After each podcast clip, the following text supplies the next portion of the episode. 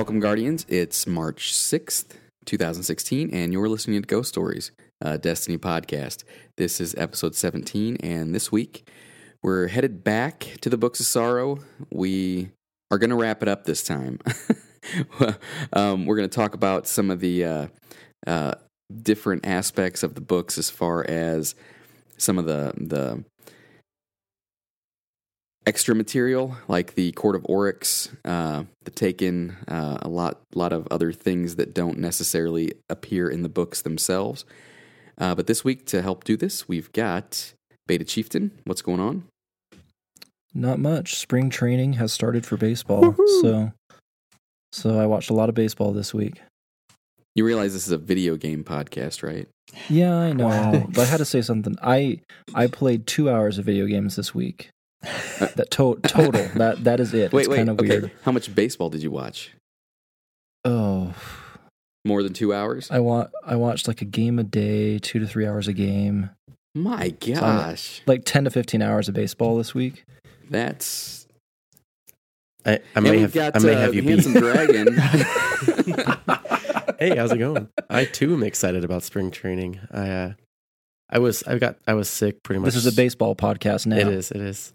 Uh, I was. I've been sick pretty much since Thursday, and uh, um, so I didn't play a lot of Destiny. I played a trials ticket last night, and we were uh, we had a frustrating ninth match that involved uh, our heavy ammo not being able to be picked up, while the other team picked up their heavy and ran to our spawn while we're trying to pick up heavy, and then we all got blown to smithereens.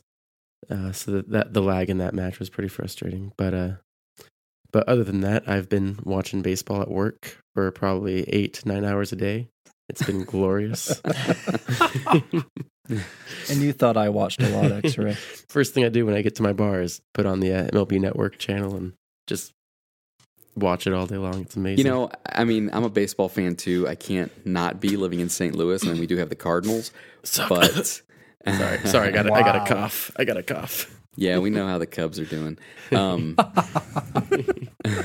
historically, that is. They're, they're, they were bad last year. Um, but but uh, but yeah, so so I can I can get behind the baseball thing. But we're not going to talk baseball. We're going to All right. talk some lore. And our last guy with us tonight is Drop Slash. What's up? Uh, I have not watched any baseball because I've been working on these notes. yeah, I know. Um, we can tell because it, they got infinitely longer uh, as we got closer to the record date. I'm kind of mad that we pushed the record date back by a day because um, it might have been about four or five pages less than it is right now if we would have just recorded last night. Probably close to. so, all right. Well, that's our group for tonight. And So wait, uh, What yeah. are you up to, X Ray, aside from being sick? um, not a lot. I've been uh, I've been running a bit on PS4. Uh, my Titan is is kind of raid ready. I guess I just got to find people to play with. Ooh. Um, I don't know. Just been been busy at work and and um, I coach my son's basketball and and that's getting ready to wrap up here, uh, which means uh, baseball and softball season for the kids is going to start up, and I'm debating whether or not to help coach that. Just my time's already pretty pretty thin, you know. I mean, but if I'm going to be at the games anyway, I might as well help the team as much as I can. So, Mhm. uh, but other than that, not not much. I mean, enough to keep me busy, and being sick doesn't help. But uh, but I'll I'll make it. Been through worse. so let's get this this train moving. Um, let's well first uh, again, thanks for for joining us, and you can find us on Twitter at dghoststories. You can email us at destinyghoststories at gmail.com. Uh, if you want to send us any feedback, questions, uh, requests to join our fan chat, which we've gotten, we've got a big uh, influx of requests here lately. So we're getting quite a few people in there, and it's uh, it's it's pretty fun. Um, so please feel free to join us if you'd like. And we are also on YouTube and Instagram, and actually our YouTube channel. We just started today uh, putting some of our our old podcasts uh, on YouTube. Um, not with with really any video or anything right now, just kind of a static image. But uh, I know some people like to use YouTube as kind of their form of of you know listening or watching media, and uh, so so that could be one of the things you could use uh, maybe going forward. Um, I think that's about it. Any anything else as far as quick little where you can find us is and things? Just about everywhere. You can find us just about everywhere. So We- if you can't find a- us, let us know. We do have a Twitch channel, and apparently we have like 30 people that follow us, even though we've only streamed one time. So Yeah. thanks everybody who follows us on Twitch. Um, you know, maybe we'll do some more just- with that yeah, here. Do something with it. Yeah, we, we're we've been talking about ways we could we could use that uh, a little bit. So uh, so yeah, follow us there, and whenever we start doing stuff, you'll know about it. Um, so where do we want to start here? We have uh, have some questions, I think, right? Questions of the week. yeah, I put out a kind of a call on Twitter today, just saying we were doing the wrap up and if anyone had any lingering questions. So we so up front here in the notes, yeah, we got some of those questions that came in. So I'll, I mean, I'll take this first one, not just because it's from Anon, but because this is. Uh, so this first question is: What are your thoughts on the sisters and Teox? Where are they now, or rather, where do you, th- what do you think of them? More importantly, explain how the sisters were able to come back if they were true deaths, but why Oryx wouldn't be able to. Uh, I don't think that we encountered the true deaths of Savathun and Xivu Arath in the books. When Oryx killed them both uh, to sort of gain the knowledge of their deaths to then take that to Akka and destroy him, it sort of implies that that happened in Oryx's throne, not in either of their own. Plus, Xivu gave her death to Oryx, and we don't know what the implications of that are. Uh, so they were able to come back through acts of embodiment or sound descriptions. Uh, so that was pretty easy. Uh, why Oryx wouldn't be able to? We were just having a huge conversation about this in the fan chat, and this is probably one of the most asked questions of all the questions: is is Oryx really dead? and the short answer is we don't know. There's so many variables that exist uh, that we've talked about, and you know, his throne world operates completely different from all the other thrones that we've seen so far, and you know, he's so far beyond ascendant hive, you know, being sort of a being unto himself as the taken king. So there's no real easy I- answer for that one. I think from what from the lore, like theoretically, yes, the sisters probably could bring him back some way, somehow, with the help of the deep. But I think just from a gameplay standpoint, I don't think Bungie would have any desire to do that because, I mean, that would just get old really fast, and I think a lot of fans would kind of just find that almost lazy writing, like, "Oh, you killed this bad guy, but we brought the bad guy back to life, so you can kill him again. Oh, and we can bring him back to life again." Like, But but at the same time, from a storytelling perspective, if this is a ten year franchise, it feels lazy killing the god of the universe, That's basically. true. You know? so, so maybe he'll get Like, right back off in the bat. five or six, maybe, possibly.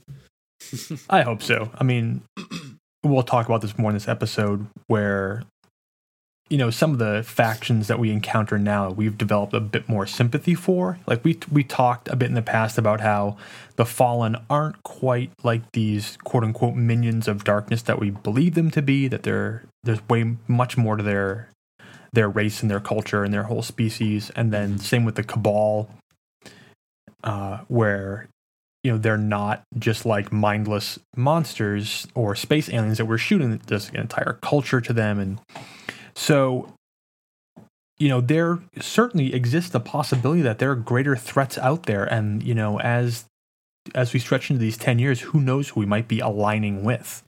Mhm. you know if we have proven via sword logic uh, or just through you know by defining ourselves by making our own fate that we're able to challenge Oryx directly and he's not destroyed who's to say he won't come back you know and say hey you know you proved to me that my path was incorrect. Like i was i was not the emperor for all outcomes uh, but now i will help you face something even more dangerous. Like, who knows? So Halo, Halo Two, and then so half the Destiny levels we'll get to play as Oryx. oh that'd be awesome Yeah. So I I guess my comment were more like if it was an, an immediate thing. Like if this next big Destiny two was Oryx coming back, I think that would be a little Yeah, I doubt Yeah, that. But if it was a late, if it was definitely a few years later, then I would be, I'd be okay with that for sure. Yeah. Um, and then I think we've talked about it too. Just when you kill Oryx in King's Fall and his body's floating away, just that alone kind of adds some questions of there maybe being something else coming from that death as well. Yeah. I mean, I've always wondered, you know, we're always, oh, the hive feed off light. They use light to grow stronger, like they, what is it, slack jaws to slake their thirsts, things like that. So, how come detonating those giant spheres of light in the raid hurt Oryx? Wouldn't they just make him stronger? Like, that's like pure concentrated light going right at you, buddy. Uh, so, my I, Well- my theory my theory is that in order to attain the quote unquote true shape, to attain victory, Oryx has to decouple himself from his worm. That thing is holding him back. And I'm going to say this for Gavel since he's not here. When Oryx is floating away, every time that's mentioned, Gavel's like, "Yep, that's his chrysalis. The worm's getting ready to come out." every time. So mm-hmm. who knows what's going to happen? Well, I think that the whole battle for at the end of King's Fall is a show by Oryx to sort of trick us into destroying the worm inside him and not him himself because he has more things that he needs to get done. He can't destroy the worm himself because he risks his own destruction because the worms are all connected to the worm gods and they would know. But if he could sort of play us to destroy it for him by putting on a show fight, he could potentially escape his way out of that and become more of a pure being without being bound to that thing. So That we're would- just like everybody's lackeys. I mean, we go in, we go into the vault to help out the Vex to get rid of the the, the Taken. We have And been from the beginning. I mean, well, yeah, that's true. I guess go here, do that. Yes, sir. Go here, do Prison that. Yes, Elders, ma'am. we're just cleaning up stuff for the queen. Yeah. Well, Golly. that would explain some things. Drop on why it's it appears in the raid that Oryx is giving it, showing us the way to kill him by Yeah. Putting the you know, that orb in the sky and showing us the path to take it and kill the sister or the daughters, and then take it and kill him. And so it's yeah, so, so the orb's not Toland leading us; it's Oryx himself. yeah. Maybe maybe next year will be our time. It'll be like Destiny 2 Guardians Unchained. You know, like uh, a like we finally break free and, and get to go do our own thing. So going back a little bit, where you mentioned about them, the sisters not, or the, yeah, the sisters not having true deaths because they were killed in Oryx's throne world. Mhm.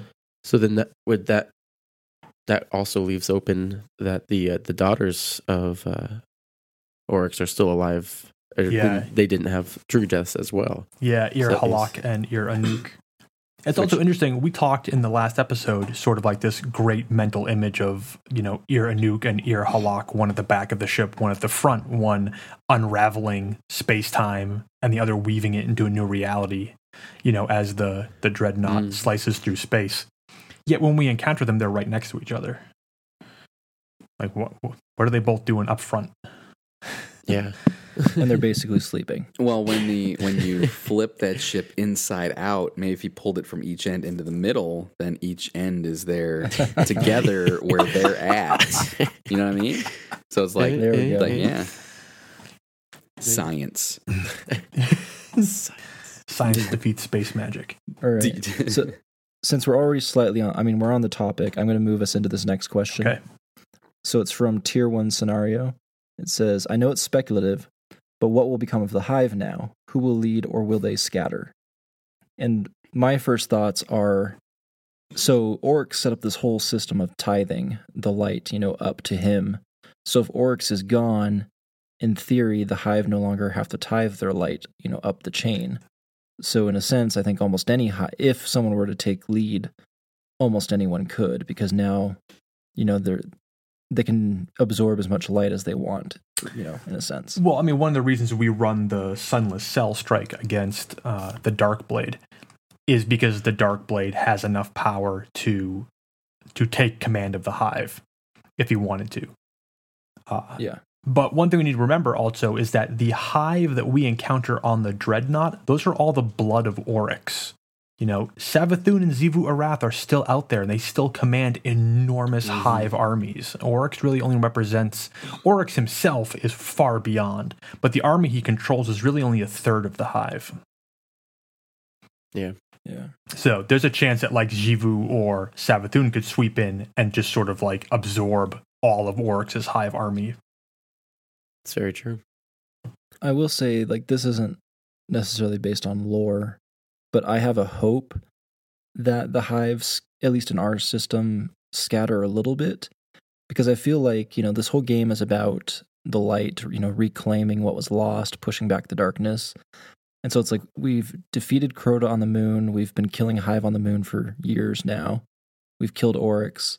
Like, I feel like you know they need to scatter a little bit so that we can kind of push out from earth to feel like we're winning at least a bit. Again that's not you know as lore based but that's my hope is that we actually see some changes in the landscape at some point. Yeah, I'd love to see even like a social space as we reestablish sort of like the moon and the inner planets really become ours again. right. Yeah, like well, we know in the golden age, you know, we reached a point where we started going out farther and exploring and setting up, you know, colonies far out places. So um, it'll be interesting to see if like if our city, our you know tower, our community gets reaches that point where you know the vanguard kind of starts doing that same thing. We're like, okay, we're going to go recolonize these areas and start branching out more. It'll be interesting to see if that plays into anything in the future. Uh, so then we have a question from Beast Sanctuary, BST Sanctuary. I'm hoping BST is short for Beastmaster because that's what the abbreviation was in Final Fantasy XI. Uh, do you guys think the sisters will come to be characters in the game? Specifically, can we interact with them? I think they absolutely will be. Again, we may not see them in year two, but Mm-hmm. three, four, five, we've not seen the last of this or them. Yeah, well, Absolutely. hey with with dragon theories we've already met both of them yeah, Oh, true. so yeah, yeah. I definitely hope we they play a role uh, still, and same with the daughters. I hope. I felt they were much more interesting than Crota, and Crota got an entire expansion. So I'm hoping No, that that's true. the uh, the daughters plays a bigger role in the future as well. Then we have Rhino six six six. Help readers understand the bait stars and then expound on the Leviathan. Uh, this is something I've never understood. I don't understand why people latched onto the bait stars so much. Like they get this like brief mention at the very beginning of the Books of Sorrow. Uh, I mean, they're really to me. Here's how I picture them. Uh, what is that crazy fish? Like a lantern fish that has that glowing The angler. orb, Yeah, the the angler, angler fish. The angler, Yeah. yeah. And then so a smaller fish comes towards it and then it eats them. Like that that glowing knobby thing is a bait star. Like it it's beautiful and you want to go towards it and then it kills you. like uh seems to be the implication. You know, it's just sort of like this naturally occurring thing on the fundament that poses a great threat. Uh and, if anybody, and I don't know why, but for some reason people love those things, and they, there I've seen crazy theories about like, no, this is a bait star, and that's a bait star, and maybe these are bait stars. It's like, what?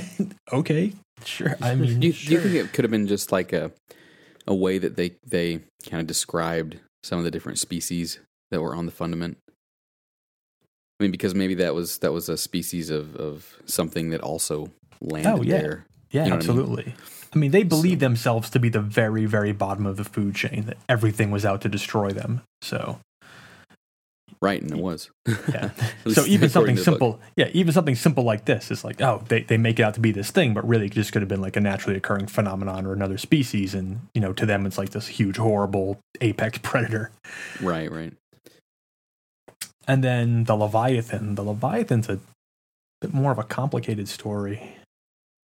Yeah, Uh, I've I've had some thoughts on the Leviathan. I, what's always been interesting to me is what card is this? Uh, so Books of Sorrow, verse one seven, the dive.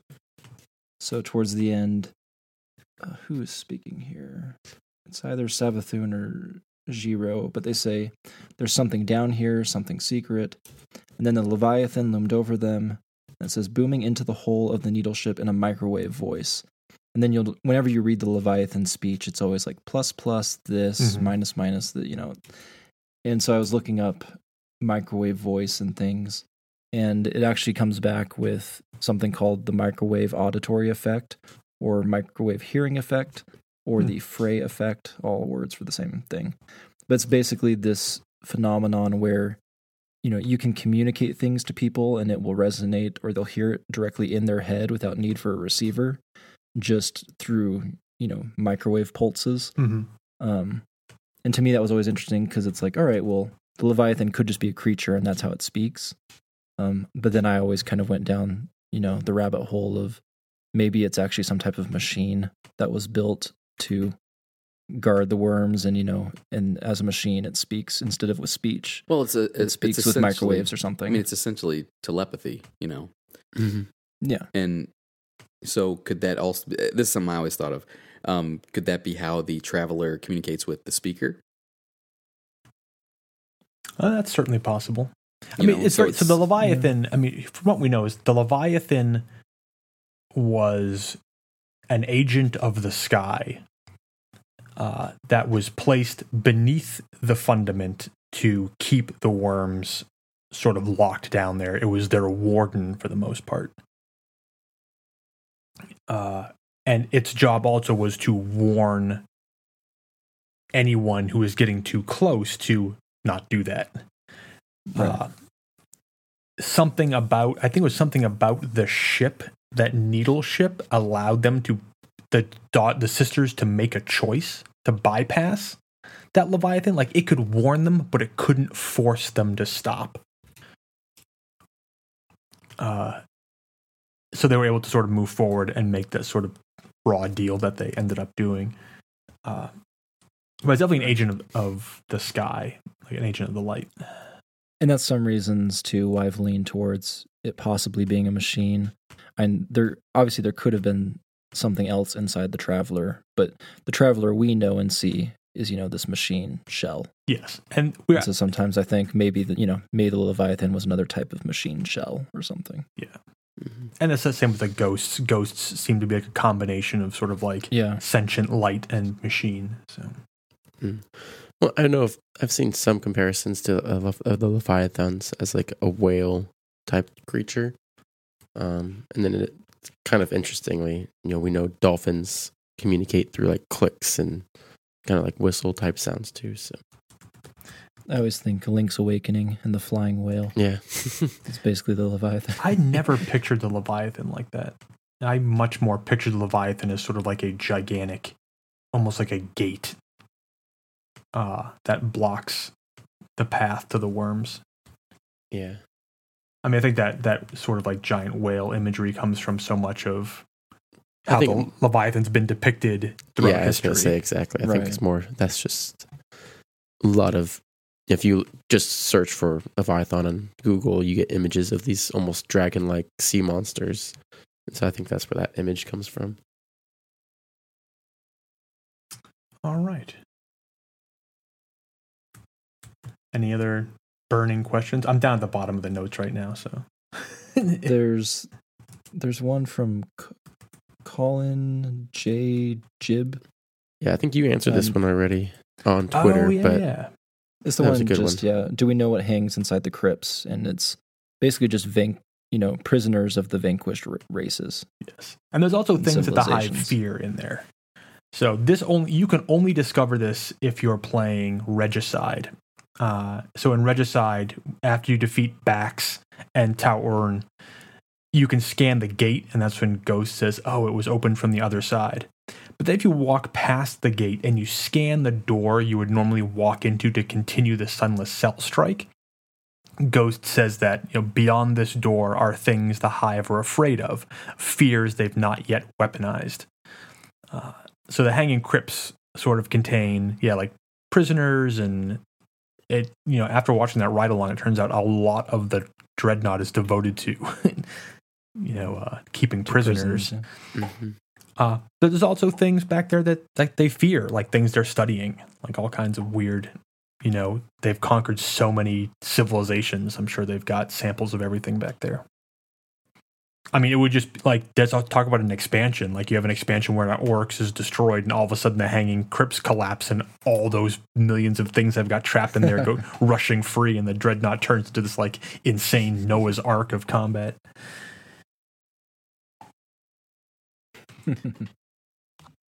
all right. Uh, I didn't put any ignored lore in this episode because we're going to be talking about so much stuff that it's all going to be lore. Yeah, we got we got a lot to cover. Yeah. Okay, so let's jump into the this sort of wrap up thing. So uh, I love this. I had this quote from Toland right here at the beginning, which is a terrible bargain, a terrible curse. That was the way it began. Uh, and then again, going back, you know, all this started with a raw deal. Like the those three sisters made the wrong choice. They opted for power and vengeance, you know, through the mm-hmm. warnings of the Leviathan and that that decision led all the way here. So uh that's some interesting quote. I have some quotes here, but we'll do this when we cover gear because I like this quote a lot on the War Numen's boots, but I like this like this the Oryx rebuked card, uh, which is sort of like a a retrospective, like a looking back. Uh, and are we going to use this in the cold open? Maybe I shouldn't read it here. if X-rays feeling up to it. But. Anyway, let's go for it. All right. So, uh, so on Oryx Rebuked, we have this this brief entry that just says, uh, "In a world the stars never shone, the worm never bred in our flesh. We lived for a day. Our teeth were too short. We were hungry for things we could not eat." Uh, and as an interesting card, it almost seems to be like Oryx looking back to the very, very, very beginning. Uh, to a time before all this happened. And the word rebuke just means to express sharp disapproval. uh, so whether this is Oryx looking back and disapproving of their meek life prior to this, uh, or looking back and imagining a time, you know, when maybe this didn't happen, like maybe an alternate reality where they decided not to take the worms up in their offer uh, and what that would have led to. But hmm. uh, and then Oryx defeated, uh, which again is just a reiteration, sort of, of how Oryx felt here at the end. Just sort of, uh, death is the last part of living, and life is learning to die. The song is the same as the singing. The last truth commands me. I will eat all the light in the sky. I will go on forever. I will understand you know that last line i will understand is he's bound to his worm to do that. So mm-hmm. i think going on forever much more though is is oryx. So those two things are are sort of contrary to each other. Those two things oppose each other. Like to go on for he can't go on forever without understanding but if he ever stops going on forever, he will stop understanding. So he's terrible catch twenty two that that Oryx is trapped in, which leads back to my earlier statements about trying to escape his worm. Yeah, it's a good good argument for sure. Uh, then we have the echoes. We didn't talk a lot about the echoes. I mean, they only show up sort of in game in our reality. And then after watching the ride along, uh, with the comment that this is where Oryx takes himself. Uh, the echoes we encounter really seem to be like a taken version of Oryx, uh, just in terms of character model in the game. Uh, so what that represents, you know, who knows? Like I, I'm I'm hesitant to to take that ride along like as gospel right. like mm-hmm. uh, it is interesting that they're always near blights when we encounter them generally. Yes. and obviously the taken spawn from the blights. So and those those fights are not. I mean, it's I at this point like we've all run the raid a thousand times, and you know we're neck deep in the game. But you know, chasing those shade those echoes of Oryx like all the way to the top uh, of the Citadel on Venus, like through the tunnels and into the Black Garden on Mars, like those were not easy fights. Like the the echoes are not something to be taken lightly. hmm And then the last part of the the Echo of Oryx card, I like this this these three little lines, which is uh, I approach the asymptote, I grow vast across topologies, I am not simply connected. And Hmm. so asymptote is just a it's in geometry. Uh, and Oryx is known as the geometer of shapes, uh, but it's when uh, the a curve and a line approach zero as they tend towards infinity. So I think that speaks to his desire to be infinite. Uh, topologies, again, is just the study of geometric properties and spatial relationships, specifically ones that are unaffected by the change of shape or size of figures within it. So again, uh, the his his relationship to space that regardless of his size uh, and the study of those things. Again, geometry, geometer of shapes. Like these are specific references. And then the line, I am not simply connected. Uh, I like this line, but it's, it's worded strangely. And I think it means to say that as he grows more like exponentially powerful, he becomes more and more connected to all things. Uh, I think simply connected is a like a term he's using where oh like you have relationships with other people and you're connected like I'm as a guardian like we're connected to the traveler and we're connected to the light and we're connected to Earth and the tower. Uh, these are all like terrestrial concerns, and you know as Oryx just expands and sp- exponentially geometrically through like all of space time, he's connected to everything it's not those aren't simple connections there's Right. Well, I also have some of these thoughts where he, you know, and he's saying these aren't just projections of me. Um, so I just, I had that huge rant about the sword logic way back in episode four. and I'm remembering when Toland said, you know, the atoms were the victors of the first war. Mhm. You know, they were the first, the first true shape, essentially. And now everything's made up of atoms. And so, and then you, if you go up a little bit in this card, it's, Oryx says, "Behold my performance of the last true shape." So it's like to me when he's saying he's not, this isn't a connection, and that he's performing the last true shape. It's like it, it's a manifestation of his will, but it's also you know it's not him projecting his will. Like it's just as good as if it were him himself. Yeah. Mhm. and it's almost like slowly the more these echoes multiply and appear you know kind of like atoms in the first war you know eventually everything will just be made up of these echoes because his will will be the building block of all life. So. I like it. I like it. I ayat yeah. Ayat. uh, I just have the entries here for Ir Anuk and Ir Halak, and we talked about sort of like you know we outlined their exploits in the books a bit and some of the things that they were responsible for, like they created the uh, the weapon systems aboard the dreadnought, uh, the annihilator totems. They created those too. Uh, Mhm. They're fond of killing them each other over and over and over again, which apparently is adorable. if you ask Oryx, uh, Yeah, and that's something I thought was I found was interesting because I don't remember. It might say it in the the books that they created the weapons on the dreadnought, but that was something that we learned on the ride along, or that they told us on the ride along, was that those weapons were designed by his daughters.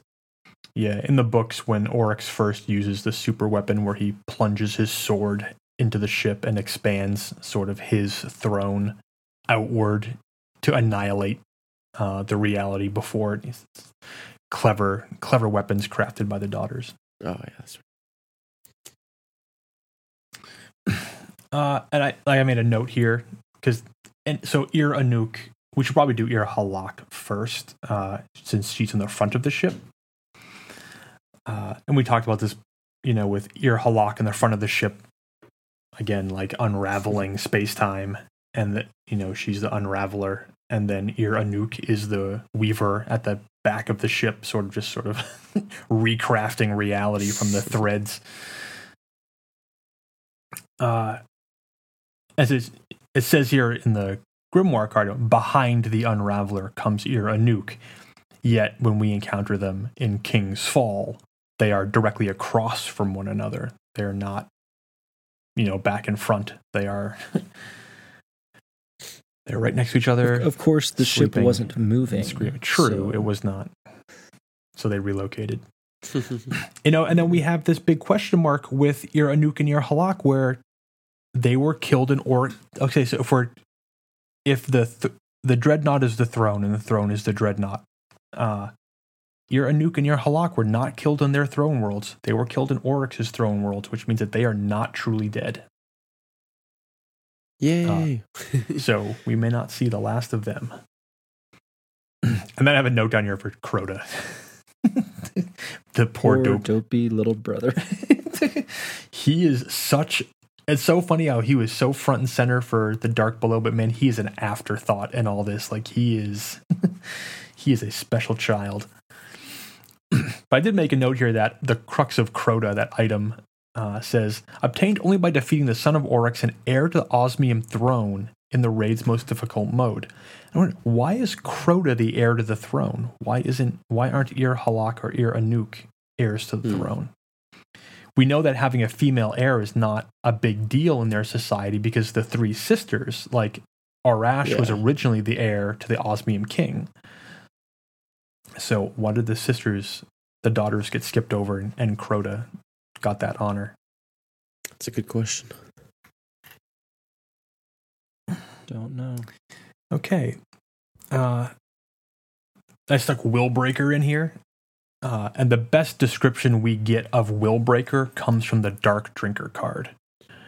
Uh, so I'll read that. Raze-Lighter doesn't really have much to say about where it comes from. Boltcaster does a little bit, but Dark Drinker itself is a great sort of insight into uh, what Willbreaker and Willbreaker was Oryx's sword. Because draw close now, closer. Yes, let me tell you why you should not fear Willbreaker, the sword of Oryx. I like to imagine that this is Toland talking. Uh, firstly, I think it's I think it's Eris, honestly. Really? Yeah. Firstly, its blade is not dulled by age. Uh, each death it trades for life hones its edge, gives it weight and gravitas and insistence within the vortex of its own totality, which makes it similar to a standard Ascendant Hive sword. I think that comes up in the other Ascendant cards about the swords where they don't get sharper, but they don't get more dull by killing, they get sharper. Uh, nextly, Willbreaker transcends liminality. Willbreaker demands a subjugation more diffused than the simple snick and smash of a physical brink. brink. It does not have to touch you to wound you. Uh, so Willbreaker is a paracausal weapon. Uh, and its abilities aren't just like Oryx hits something with it. Uh, it has way more power than that.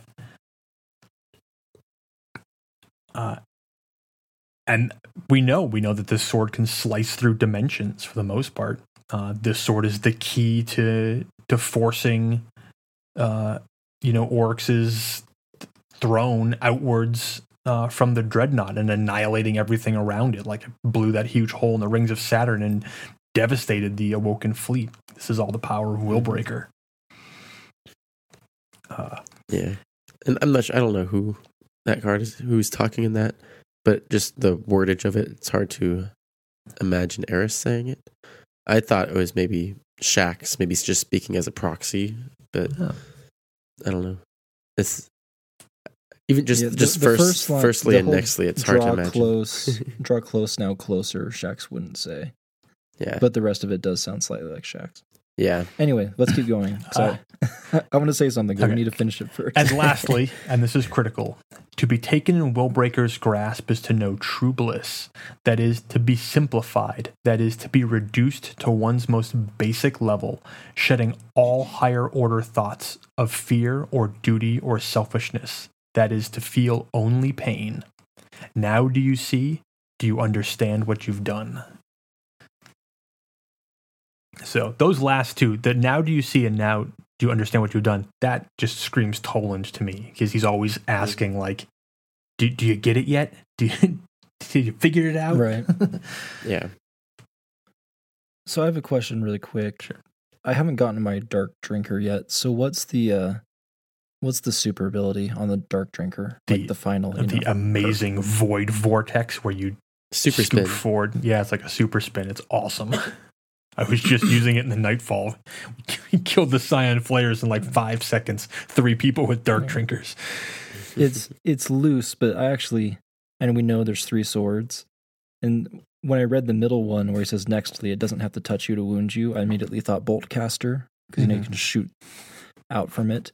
And with in the last one, I I tend to think Raze-Lighter because you're you know you're just simplifying things by Oh, yeah, I guess that's upper, uppercut obli- obliterating them.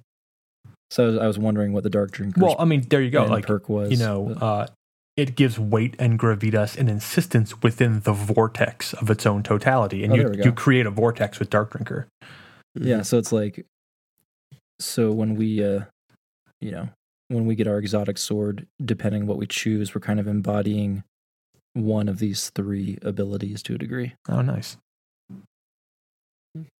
And and so going into that, um so again, we were saying Raze-Lighter doesn't shed a lot of light, but bolt caster is interesting.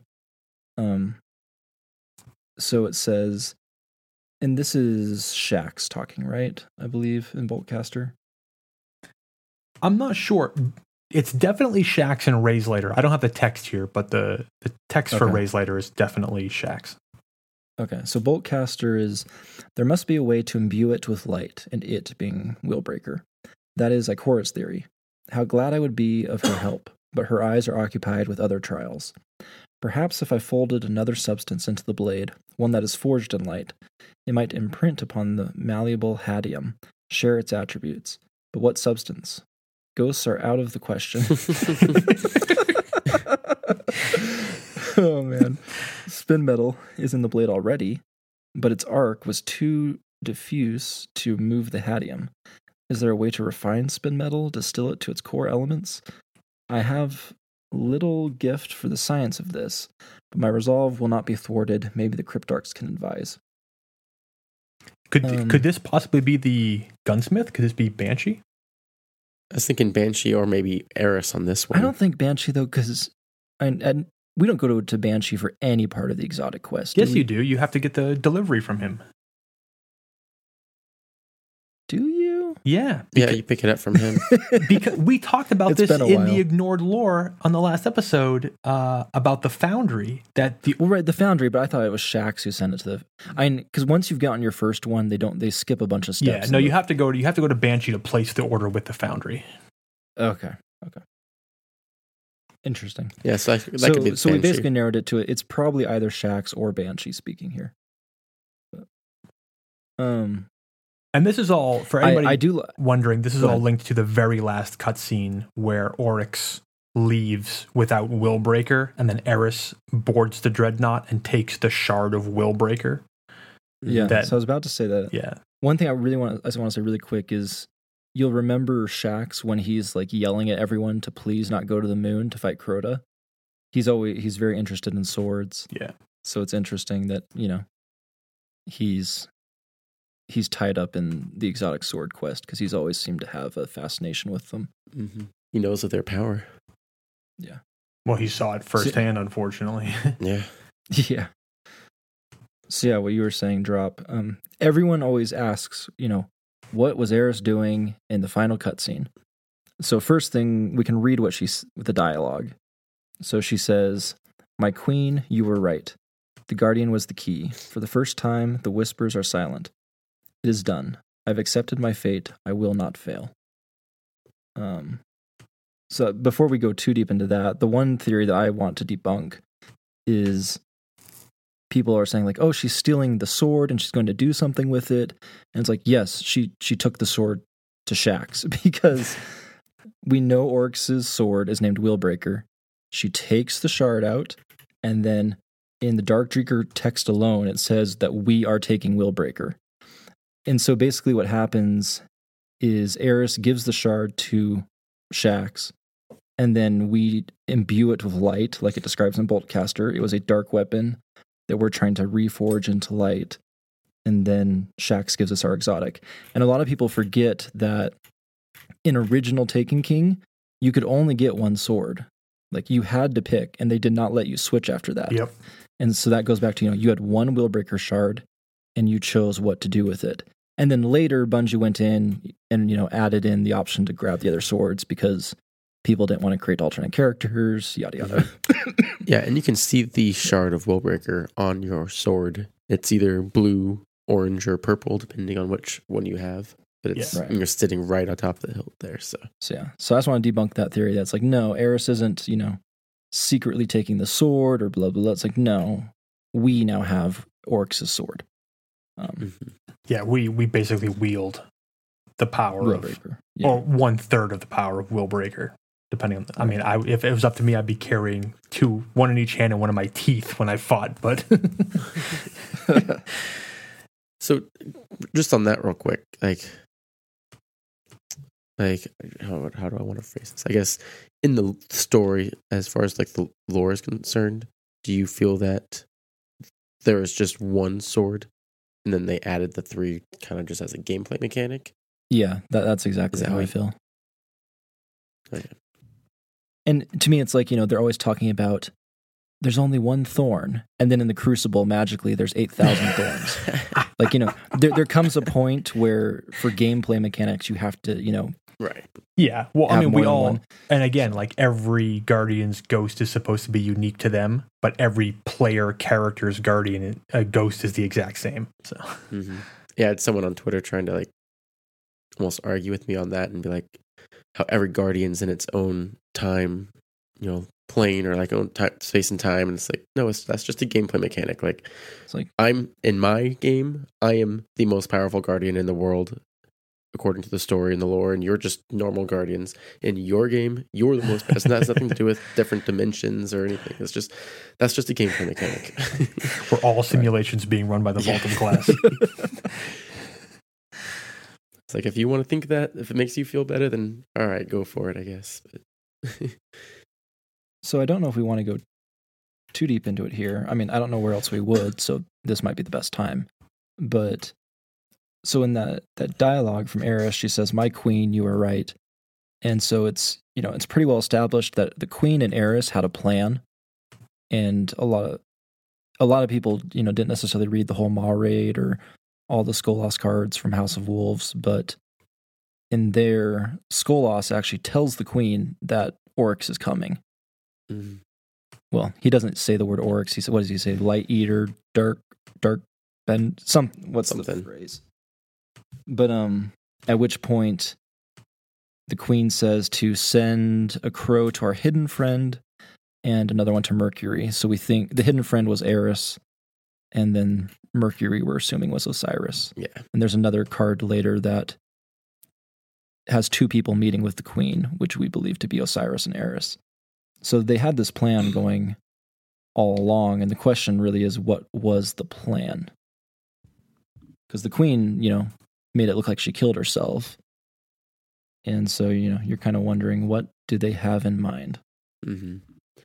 yeah. And so then you just have Eris almost confirming that the queen, you know, the queen, you were right. You know, the guardian was the key, and so that kind of just divulges the plan a little bit. Like whatever the plan was, it was had to do with us. Yeah. And then the interesting part at the end where it says, I have accepted my fate, I will not fail. hmm And so you're like, so what's her fate? I mean, we know she, we know for a fact she was a guardian. Um, well, there's the theory that somewhat that Savathun or someone is wearing Eris skin. but but disregarding that, if this is the real Eris, we know for a fact she was a guardian and she lost her ghost, and so to to a degree, her fate is to die because she doesn't have a ghost anymore. Um, but it, it's interesting. I don't. I personally don't have really any theories on what she might mean here. Yeah, I hope that's Well, not our fate. This, I mean, this could lead us directly to this next entry, which is the other weapon, big weapon, other than the raid weapons, which is Touch of Malice. Uh, Yes. And I tell you, and I feel stupid, you know, about this. I searched everywhere for the descriptions on the three pieces of the Touch of Malice. It's been so long since I've I've had mine, and I didn't even think to look at this. But the Blade of Famine, uh, the Shroud of Ir Anuk, and the Ravenous Heart. I cannot find any image anywhere of these items and what their descriptions are. Uh, so if you do not have your touch of malice yet and you're in the middle of this quest, could you please screenshot these three items from your inventory uh, so I can read the descriptions on them? Yeah, I, I Yeah. searched it on Google and I get an image of the OP banana, and it's got an image of the banana in like the weapon screen. I'm like, okay, that doesn't help. Uh, so you can easily see these three parts on Touch of Malice. The Blade of Famine is the the piece out front that comes from the War Priest, I believe. Uh, the Shroud of Ir Anuk covers the gun, and the Ravenous Heart is the yeah, the, the so tiny the- little the heart, spinny of the, yeah, thing, the tiny yeah. little heart of the Black Garden that's in there. So that- one one cool quote I, I did find though is when you first get the quest to find those the three items, and at the bottom is it's Eris talking, and she says, you know, she says to go and board the dreadnought, find these pieces. Um, you know, they perhaps they relate to these mysterious fragments. Just, but then this kind of funny quote at the bottom is like, I just don't know if the journal's writer is the man who descended into the pit by my side, or the man who went mad in its depths. I just thought that was kind of cool. Yeah, so I have, and speaking of that, I've got, so from the quest, form the ritual, where you have to get these things. The quote on the top is from Toland's journal, which she's referencing there. It says, The famine, the feeding, and always the death singer's shroud covers all. These are the keys. These are the keys. Hmm. Which makes you think Tolan just knew everything. Right. He's like, In many years, you'll need to craft Touch of Malice. Let me just write down for you what you're going to need. uh, yeah, this gun. There's so much weird stuff tied to this weapon. It's awesome. Uh, and there's like even little things. So there's the weapon, like obviously, so the blade of famine, which could be sort of the effect of the gun. What is the name? Do you have the name of the perk off the top of your head, or is it just called Touch of Malice? It's um ooh, There's two. Yeah, one's Touch of Malice, and I wish I were sitting in front of my Xbox. I'm not. I don't have it. Uh, but in either case, one of the things that I, I've always loved about this gun, I've always wondered if this is, you know, just sort of a, the way it played out or if it's on purpose. I would have to imagine that this was designed. Uh, so, Touch of Malice has 11 rounds. Uh, and we know that the krill species that the hive originally were lived for 10 years. uh, Mhm. So, when you get to that last round, number 11, uh, and you can just sort of like fire it infinitely until it kills you, sort of like a simulation of what it must be like to be living with the worm. Like it, it grants you immortality, but then it feeds off you from the inside. Uh, where the touch of malice sort of grants you this infinite uh, ability to shoot as it feeds off you uh, from the inside. So Yeah. that that 10-11 ratio I think was pretty cool. so so yeah, the main perk- I almost feel like we need, we need to come back to this on an ignored lore segment for another week since we've forgotten all the quest lore. yeah well the main perk is touch of malice and then the, the last perk is touch of mercy Oh, oh. Interesting. Uh, and the the text, the description, the grimoire cards were really interesting because it leaves us again with more questions. Thanks, Eris. Uh, so I'll put that here, and I guess this obviously led to uh, Toland had a hand in this now to a bit. It says, "Here am I with the power to craft from my enemy's darkest secrets the weapon that could wound them at their core. So what stays my hand? When I behold the interiority of these cold, cold fragments, I see blind, squirming creatures. Every wound they give, they f- feel also upon themselves. Every bite they tear from the light only deepens, never fills the raging emptiness behind their terrible mouths. The voices are as loud as ever, my nightmares just as bitter. My coal black hatred burns as hot, but I feel something else now. Could it be? No, I refuse it. I will build this weapon. So there was something in the back of her head that was maybe telling her to not make this thing. Uh, you know, there was, and what I believe this to be is pity. Mm. uh, you know, as Eris realizes that for so many of the hive, just living is torture. that to kill them could actually be to do them a favor. and that may have, have stopped her for a moment from making this thing. but then she just sort of pushes through and gives Makes it anyway. gives into her hatred and dark side, yada yada. So, if we want, I found Datto's video on YouTube where he went through the whole quest, Oh, and so I ha- if I pause this, I can get every single piece we missed. um, does he so I mean, does he show his inventory screen with the blade of famine, the shroud, and the ravenous heart? I'm gonna check, but I mean, so far, you know, he shows getting the quest, and so I can get that text. Um, because there's lots here, like, you know, what what draws Eris' curiosity is the calcified fragments, which we know turn into the books of sorrow. Um, Yeah. and so that's what really, you know, in this first when you're when you're given the quest, she says, "In all my years among them, them being the hive, I've never seen anything so old as this strange fragment, and despite its age, uh, see how it glitters in the shadows. and then she says, Should you find more, bring them to me. Yeah, so Oh, this is the old. This is the old hunger, which is just the start of the quest. yeah. Or the deep lore. It is I love how the quest is called the deep lore. Yeah. Because you gotta really commit to get all the books of sorrow, and they're quite deep.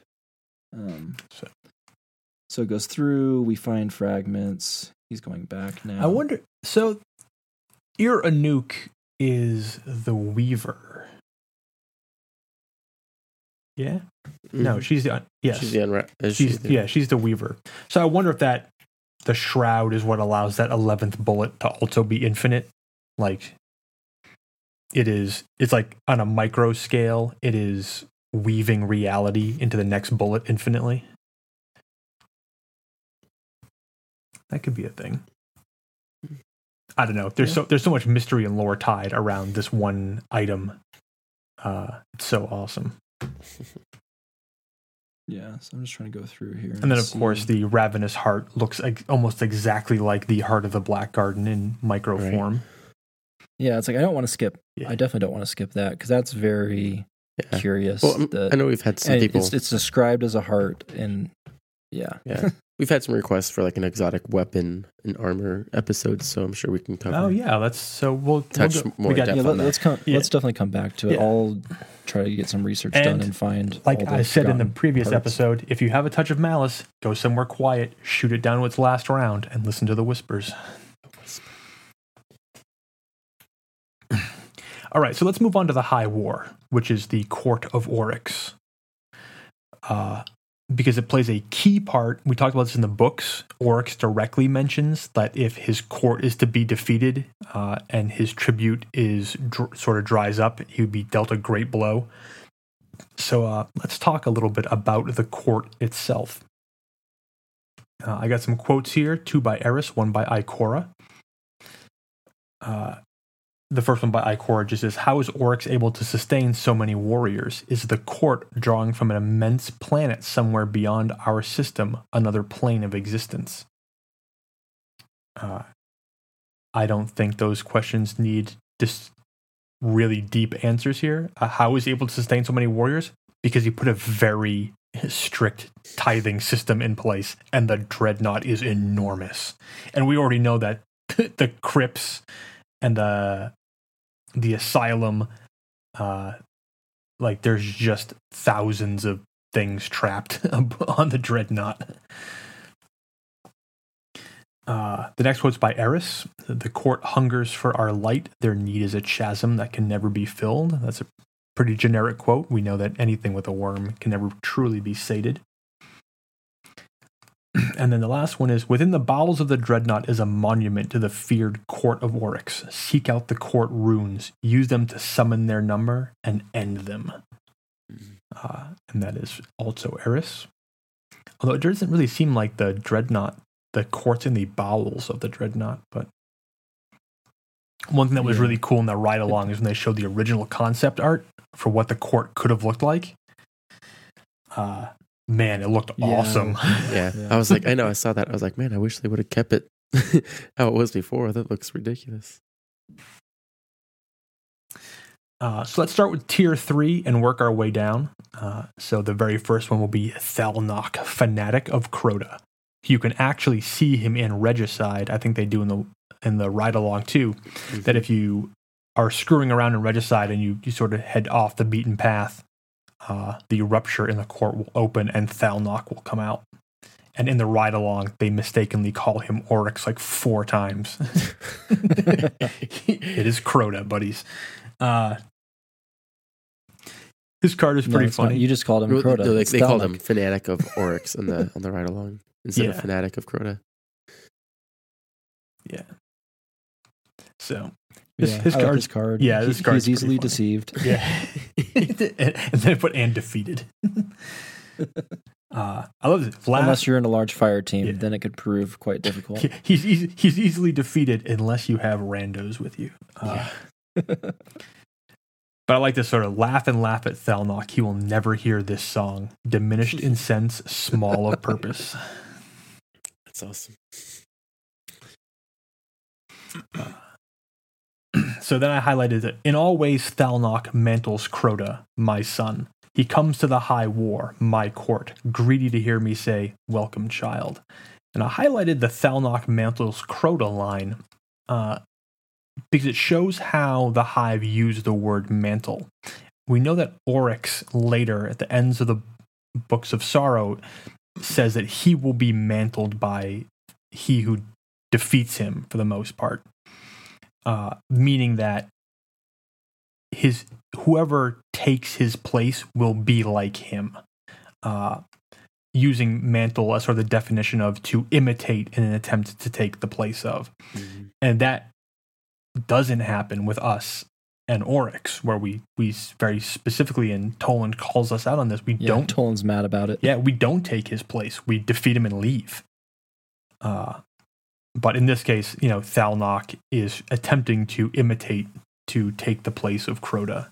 Mhm. Uh, Yeah, Whether- Oryx, uh, Oryx also mentions it in about his daughter and how she is how when she's planning on killing these axioms, and he says, "As Akka would kill the truth, like and then in mantling Akka, you will become a god." And so, as in you know, mimicking Akka, then you will become a god. So, it's, it's a good catch there. Good find. I like the line because you might, you know, you might ask why did Oryx put someone he laughs at so much on his court, and so it says, uh, "I create Thalnok to my court, so that I may may observe my son by faithful foolish proxy."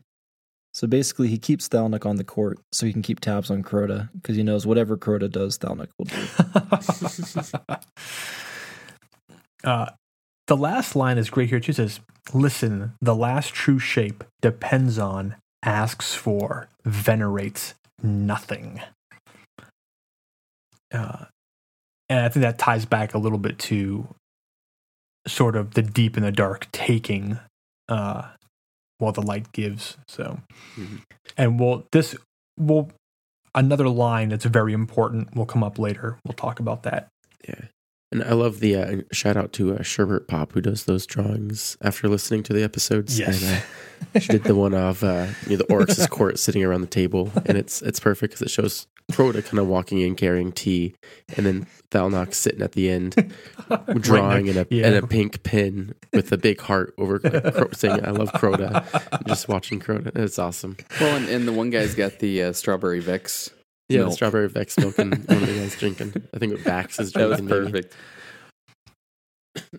And then, so next we have Balwur, and Balwur is an interesting case. Uh, right in the first sort of lines here To Balwur I entrust with bitter tongue a terrible work. Daughter of Savathun, untouched by time, your death is hidden well. So Balwur is a daughter of Savathun who is inside the High War.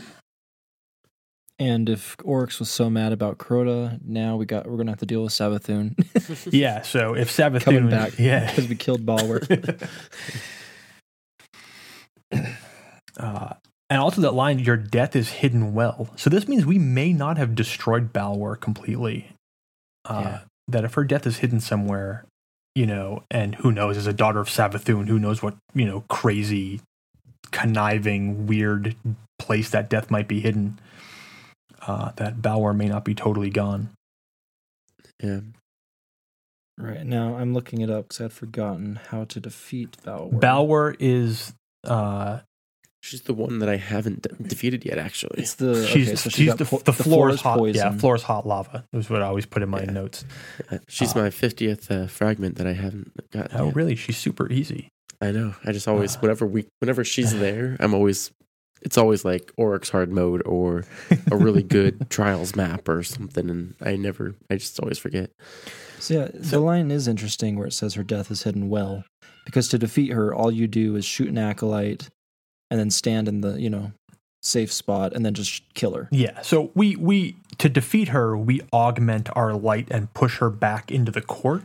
We don't actually destroy her. It seems. You know, we're not. Like I said, we don't. We have no knowledge of where her death is hidden, so we can't actually kill her. Not like some of the other members of the court.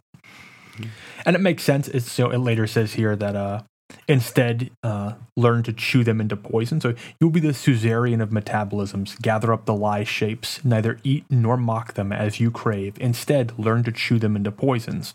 Savathun has a mention of poisons also in the Books of Sorrow, and this makes sense. The floor remains poisonous during this battle with her. Uh, Right. so, and it says, "Craft me, craft for me a flawless armor word." And Balwur's invincible against guardians, uh, let you destroy her acolytes to reclaim lost light. Uh, separate the death from the dying. Cut the shadow apart from the fire. Make the fire burn hot. Arm us with weapons against our foe. Arm my court for the long crusade. So Balwur could be the one who's responsible for any number of the invincibility mechanics that happen uh, that we encounter with the hive. They could all sort of be the the product of sort of what Oryx has tax- tasked her with. Mhm. Right. Uh, next, we have Kagoor World Render. She actually has an appearance in the Books of Sorrow by name uh, in verse 411, Emperor for All Outcomes. She was the one who asked where Oryx would move uh, his throne world to, which is also depicted in Sherbert, Pop, Sherbert Pop's art with her just saying where question mark. Where? uh, she is really powerful. Uh, so we talk about we talked about on the in the last episode. So the shape of joy, O ruler mine, which is Oryx talking to his worm. So we can skip through that part. But there's this line here: "Saith Kagoor, world render, who split all moons." So that is some serious power. If powerful. uh no, I just put stupid notes in here. Whoops. My joy is mastery and dominion. Hey, mine is too. Uh, the joy of rule, which is very hive. But here's where here's where Kagoor really starts to exploit some crazy power. Uh, saith Kagoor, I compel the loyalty of all new flesh, huge and furious in its hunger. That which may not be otherwise commanded, my death is hidden in this sport. Kagoor's death is hidden in the creation of ogres. Uh, we come across this new flesh line a lot. It almost always relates to creating an ogre. Uh, right. So I yeah, reading the mechanic for the fight, there's the servile o- ogre yes, that spawns with Kagoor, and you have to you have to ste- defeat that ogre. well, you have to steal an, you have to steal the ogre's fury uh, in order to do any damage in that fight. Right. So But yeah. So that's yeah. The death is hidden in the ogre. So Well, it may not be that the death is even hidden in the ogre. It may be that the death is hidden in sort of the sport, in the mechanic the, of the yeah, the ogre. game of stealing an ogre's fury. Uh, and here we have Oryx specifically referring to himself as the geometer of shapes, which is something I mentioned earlier in this episode. Uh, and then we have this line Saith Crota, my son, I will raise new flesh that even Kagoor cannot rule. Uh, in this way, I will expand our might. Uh, so this means that Crota is very easily able to defy the will of other Ascendant Hive. It makes sense since he's Oryx's son. But, you know, if if Kagoor comes forth and defines this aspect of her will to manifest it into reality, and Crota can say, Nope, I will create something that you can't have. Uh so then I started looking into ogres that It, have it makes me think of Fogoth, and has a failed Crota experiment. yeah. So well, we have Fogoth. We have the might of Crota that appears in Siege of the Warmind.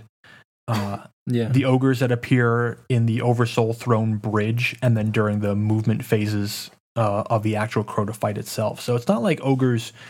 It's not like Crota said, "I'm going to make ogres that you can't, you know, you cannot rule," and then didn't do it. There's actually a lot of ogres that appear uh, in the dark below. So Crota, hey, he did something. He did something that he said he was going to. So good on you, Crota.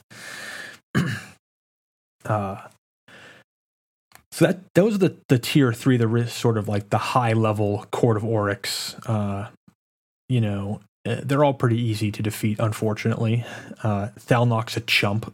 Uh, again, that he is easily deceived. I love that line because the best way to defeat him that I've found is to just hide underneath him and then come come up and attack him from behind. The dude never turns around fast enough. He's an idiot. uh, Balwur is a fun fight with the floor's hot lava. Hey, she may not be Mhm. totally destroyed. and then Kagoor, if you do not understand the mechanics of that fight, it can it can steamroll you. Like not knowing how to get the ogre fury to destroy the ogres, you can unload with all your heavy weapons and you do no damage to them. It's I've seen people just get steamrolled by by that tier three because they didn't understand what they were supposed to be shooting. Uh, and that takes us down a notch into tier two, where we have uh, our first taken uh, sort of court lieutenant, which is Bracus Horusk. Uh, I talked about uh, And and what's interesting here is, and so the tier three were all hive, and I mean Oryx kind of gave them mandates, but didn't necessarily tell them, you know, to change their nature.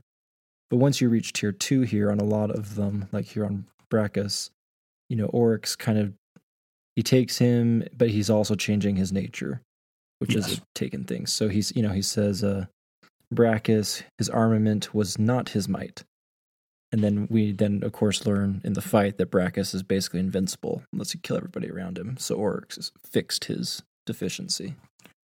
Yes, and when we we'll get to when we get to the taken part of this, we'll talk about how Oryx's will sort of seduces the the will of the taken into being a new thing.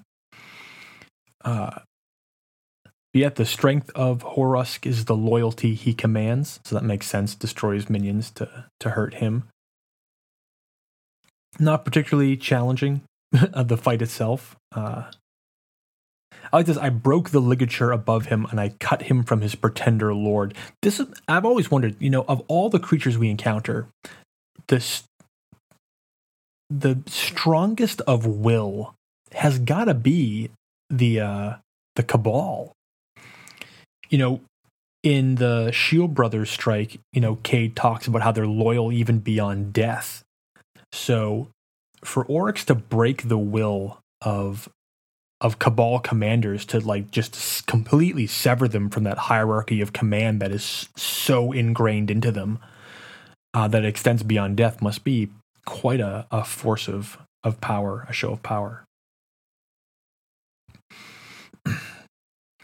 then we have Krughor, who is also Kraghor. Uh, so uh, I, I mentioned that somebody had pointed this out to me on Twitter uh, that these are the same thing, just different translations. This is uh, Krughor appears by name in verse 4, which is the golden amputation. Uh, and this is another, uh, says here that he was, uh, where's the word? Touched by Savathun. Yes. This is another influence of Savathun within Oryx's mm, court. Yeah. Uh, and this opening line, listen, Yul, to the count of my court. Uh, Oryx addresses Yul directly on a lot of the court cards, so I don't know what Yul's influence on the court is, uh, but a lot of these cards have Yul. I have Oryx directly saying to Yul, "This is the count of my court," as if to prove he has assembled this sort of like mighty force. uh, yeah, Krughor touched by Savathun. Uh, distance. So this is great. Distant Savathun hid the death of Krughor inside another curse. Uh, we don't know if this happens before or after. You know, when Oryx first forms his court, the sisters are still around. So whether this is one of the first entries into the High War, uh, because Savathun was around to do it, and now Oryx only refers to her as distant because she left towards the ends of the books, or she can still wield her influence from that far away on creatures in the High War. We don't really know. Uh, and we know that the curse the curse is whatever curse causes those thralls to explode. Uh, and that is where the uh, the death of Krughor is hidden. And the mechanic there, obviously, is he can only be his shields only drop once he's subjected to the explosion of cursed thralls, and he takes ridiculous damage from cursed thralls as well. Which makes me wonder if anybody's ever fought him with necrochasm. Uh, there's a mention here at the end back to the golden amputation, which is verse 4 of the books. and that takes us to Mengoor and Kraag. We've also talked I, lo- I love this one because uh, it has some of the best backstory. Yes. you know, yes. Mm-hmm. Of, of all the uh, people in the high war. So it says, You tithe strength to each other like comrades.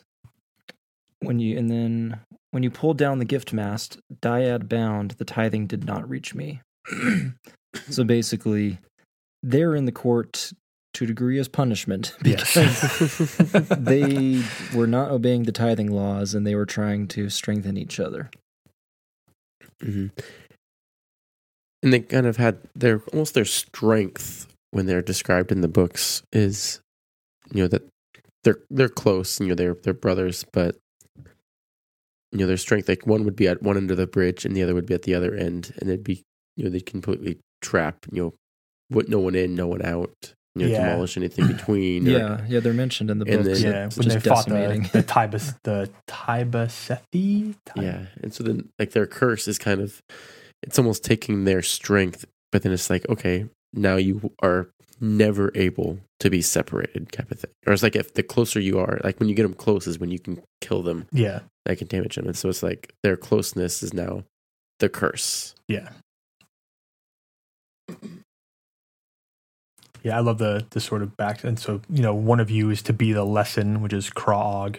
Uh, this shape is strength. This shape endures, and I arm you with fire. and then one of you is the learner, the shape, the direction of strength. Tie both sides of your blade to me. So that also sucks for Mengoor because mm-hmm. no matter what he kills with that blade in any direction, all goes to Oryx. Mm-hmm. Yeah, and there's I think it's it is interesting because there's a, a part in the beginning when Oryx is first kind of setting up the the tithing rituals, and you know he even says you know take as much as you dare, basically take Mhm. as much as you dare, you know, but still ensure that it you know I get what I need, and, and so it's they kind of they they definitely took too much. they they kind of they forgot the main part, which was still to give a little bit to him or Yeah. give you know I think it was like give to me what you know what you dare or something. I Yeah. don't remember the Tithe, exact tithe quote. one side of your blade to me, hmm and here he's So saying to tithe both sides of your Yeah, blade. yeah. So now they're getting complete. They're not getting anything now. It's just all all going to him. and then, so next we have Lokaar. I think this is now we're into tier one. I believe. I mean, is Lokaar tier two or tier one? I think it's tier one. Uh this card is great. I had no idea that there was a backstory here to low Lokaar like this. Uh, and it opens right up with Who is this nameless thing? She fell upon Omnigul, whose aspects multiplying, saying, I am diminished. Gift me your death. Uh, so, risk right off the bat, the Hive express reality through definition. So, the fact that Lokaar doesn't, prior to when she gets the name Lokaar, didn't have a name is sort of like not even having an existence. like you're there's nothing to define you within the reality of this realm. Uh, so how do you even exist without a name? Uh, That's interesting. So that she fell upon Omnigul, which I just read as attacked. Like f- to fall upon something means that you attack something. Uh, saying, I am diminished, give me your death. But why would Lokaar want Omnigul's death? It's a gift me your death. Yeah. Interesting. So, but that, so, we know we don't, so now moving forward, we don't know what Omnigul's answer was to this. But man, that poses a crazy concept here that if Omnigul's death is hidden in Lokaar, Omnigul didn't die until we defeat Lokaar in the Court of Oryx. hmm Uh, that continues on. My son Crota came to me saying, This nameless thing moved sideways. I chased her and she fled. Kill her now. Dad. Yeah. This is Oh, Dad. Dad, another lady attacked my girlfriend. Kill her, Dad. Uh, which Oryx clearly did not do. So I raised her to my court. I named her Lokaar, which means not there. Thus, my son was rebuked against simplicity. uh, Uh, I, I I love that. It's just another example of you know almost you know this is this is his way of showing love in a way and it's like is like re- rebuking and he comes to him saying kill kill her he's like so I put her in my court my high war like, wait and this ties back to so it says, you know, thus my son was rebuked against simplicity. And if you go all the way back, you know, to Thalnok, uh, Mhm. it says that he is he's simple. yeah so maybe a lesson that Thalnok might not have learned. like don't don't be stupid Coda, come on Then we have Alzok Dal, Gornuk Dal, and Zyrok Dal. Uh, and yeah, think their mechanic is easily explained, but there's a this use they have. It says, "Before my daughters, I saw Alzok lead her sisters through the eye, saying, "Death will be our coven." With black fire and gray blade, Gornuk consecrated their singing. They cut their deaths away. So to me, this means that and again, this goes back to sort of like the scalpel of Savathun. Uh, you know, witches and wizards come from Savathun originally. Uh, but they seem to use the death song here to to slice their deaths away from themselves rather than to kill everything around them. So they use it to extract their own deaths from themselves. uh, to Zyrok, I said, Show me the place where you have hidden your death. I am Oryx, your lord. Oryx, my lord, she said, we have hidden our deaths in each other so that we will never be alone. Uh, so that explains the mechanic where you have to defeat all of them quickly within sort of a time frame of each other because if one is left alive it protects the death of her sister who can then come Mhm. back you know and then her death protects the other sister who can then come back so you're always stuck with three of them if you don't kill them all very quickly they're it's like a contained cycle of immortality Yeah, and that just shows like it's what it, what that could mean for other people that we know that have like was it the the um the daughters who have hidden their deaths. yes Um, Balwur who has hidden her who had hidden her death. Like we don't know where they hit their deaths, which Yeah. very likely means they aren't dead. I mean, it may not be explained in the books, but like, what's the possibility that Oryx, like, before they all broke from each other, that they made a pact that the the reason they got so far away from each other, uh, Xivu Arath, Savathun, and Oryx, was because that they hid their deaths in one another, and they knew that by being Mhm. close, they risked all their deaths. Mm-hmm. So if Oryx's death is hidden in Xivu Arath, and Xivu Arath is still alive, and Xivu Arath's death is hidden in Savathun, and Savathun is still alive, then you know Oryx could still be Yeah. around. And and we know that Savathun did something. She accomplished her goal, whatever that was. Yes. and we, then she left. So we don't, you know, maybe that what she accomplished was her hiding her death in her siblings, or or even hiding their deaths somehow. She might have Yeah. been able to figure out how to hide their deaths in her or something, and that's why she left, knowing that her survival meant their survival. And that takes us down to Vorlog, the biggest joke in the court of Oryx. Mm-hmm. One raised letter blade to the face. oh man, I love fighting Vorlog. He is. I mean, I get it me- mechanically. Oh, here's your introduction to the court of Oryx. Oh, it's. I don't. I don't even know if I know what his mechanic is because I've never not killed him His- in his like shields ten change. seconds. but yeah, you you'd never know it. He's he's the yeah the cabal dude on the prison of elders. Oh, yeah, His, every time his shields come up, it's a different uh, elemental. Man, he just gets run over every time he appears. Yeah. Uh, ah, Vorlog, delight of delights. You killed my celebrants and you gave their deaths to me. So the the only celebrant of Oryx that we ever encounter is the the knight who guards. He stands just outside the entrance to Rasputin on the Forgotten Shore, to the Rasputin bunker. Uh, and man, if you are not, if you're like, I encountered him by mistake when I was playing through my character in the PlayStation version because they're still so light level. That dude's a beast. Like he, he is no joke. like if you run in there when you are not the proper level, that guy will wreck you. Uh, preaching, I have seen the truth in bronze glass space. Uh, I don't know if that is a reference to the Rasputin bunkers. Uh, To me, I think I think more Vex just because of the glass me too. reference. And the Vex are described in the books of sorrow as being brassy. So, you know, the brass and bronze are very similar. Yeah. So I wonder if sort of like Vorlog here has had encounters with the Vex. Uh, the shape is the only god. Exquisite Vorlog, your strength was manifold. It was knight strength, mastery of armaments and techniques. It was a wizard's strength. Uh, the use of arcana. Praise Vorlog, general and pragmatist. So I think this a reference to his the shields changing, uh, and the elements of his, his attacks changing. And we have Vorlog. Listen, your name means less than me. I define it thus. Uh, note, it doesn't say doesn't mean less than Oryx. It means less than me.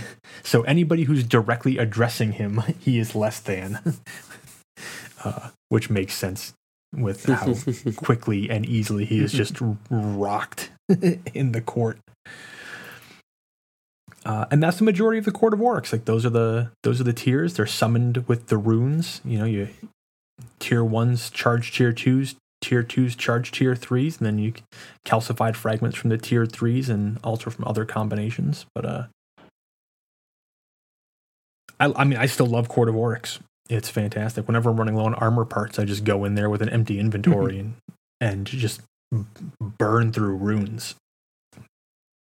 Uh, swords are amazing in the Court of Oryx. Uh, you get to fight with weapons I feel like you don't normally get to fight with. Like I have a whole Court of Oryx build for my characters, which is way more sort of like hand cannon and sidearm centric with a sword, you know, rather than trying to rely on sniper rifles and my trusty uh, hung jury.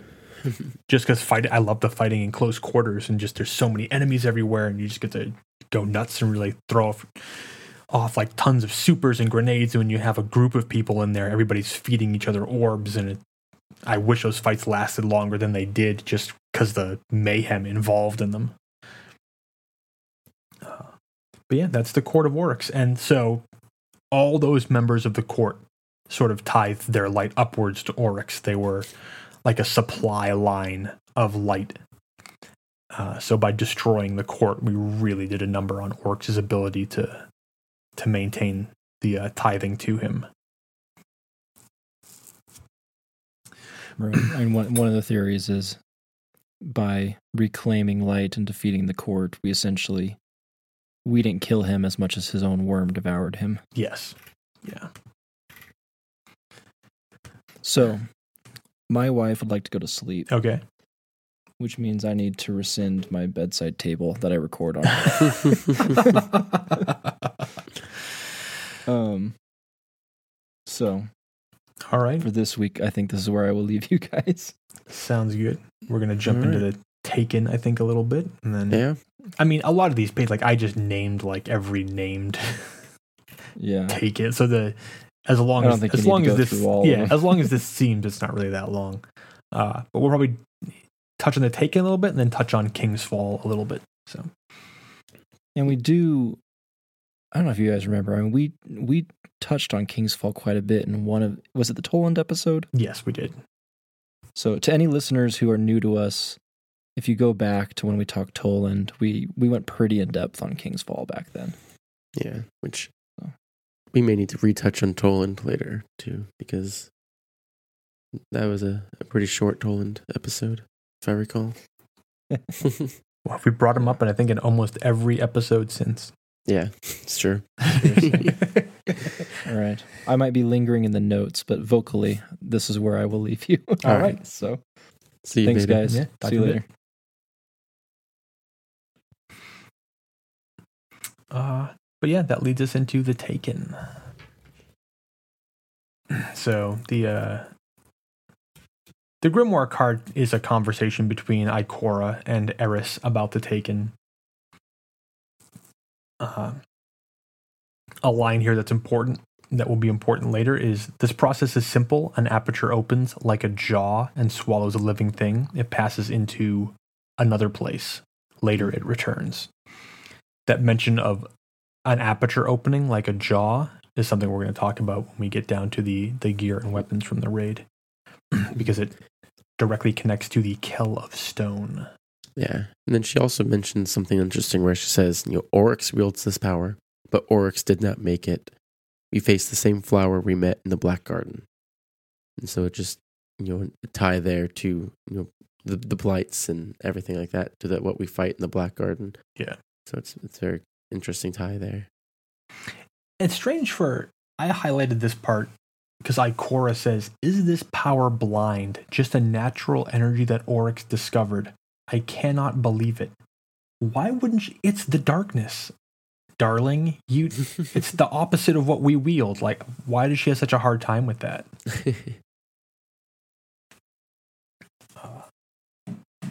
Well, then something else, just while we're kind of talking about that, is something we learned from the release. What we were told during the ride along was that the you know the darkness is it's a substance. It's not Yeah. just the absence of light, but it's it's an actual substance. That's something kind of cool. And another, so then we have I dream about what happens on the inside. I dream about what might happen. Are the victims devoured and then replaced by simulacra, simulants, hussed out and filled up? Is some mathematical operation conducted on them, translating them from one shape to another? Uh, you have weird dreams like Aura. What would I see if I leapt inside? What would happen to a guardian? Is that how we end this? All of us leaping into the dark to fill it up with light. Which is, that is, we know Ikora has sort of like these ability to sort of predict and see the future. She's has touches on other realms. Things speak to her.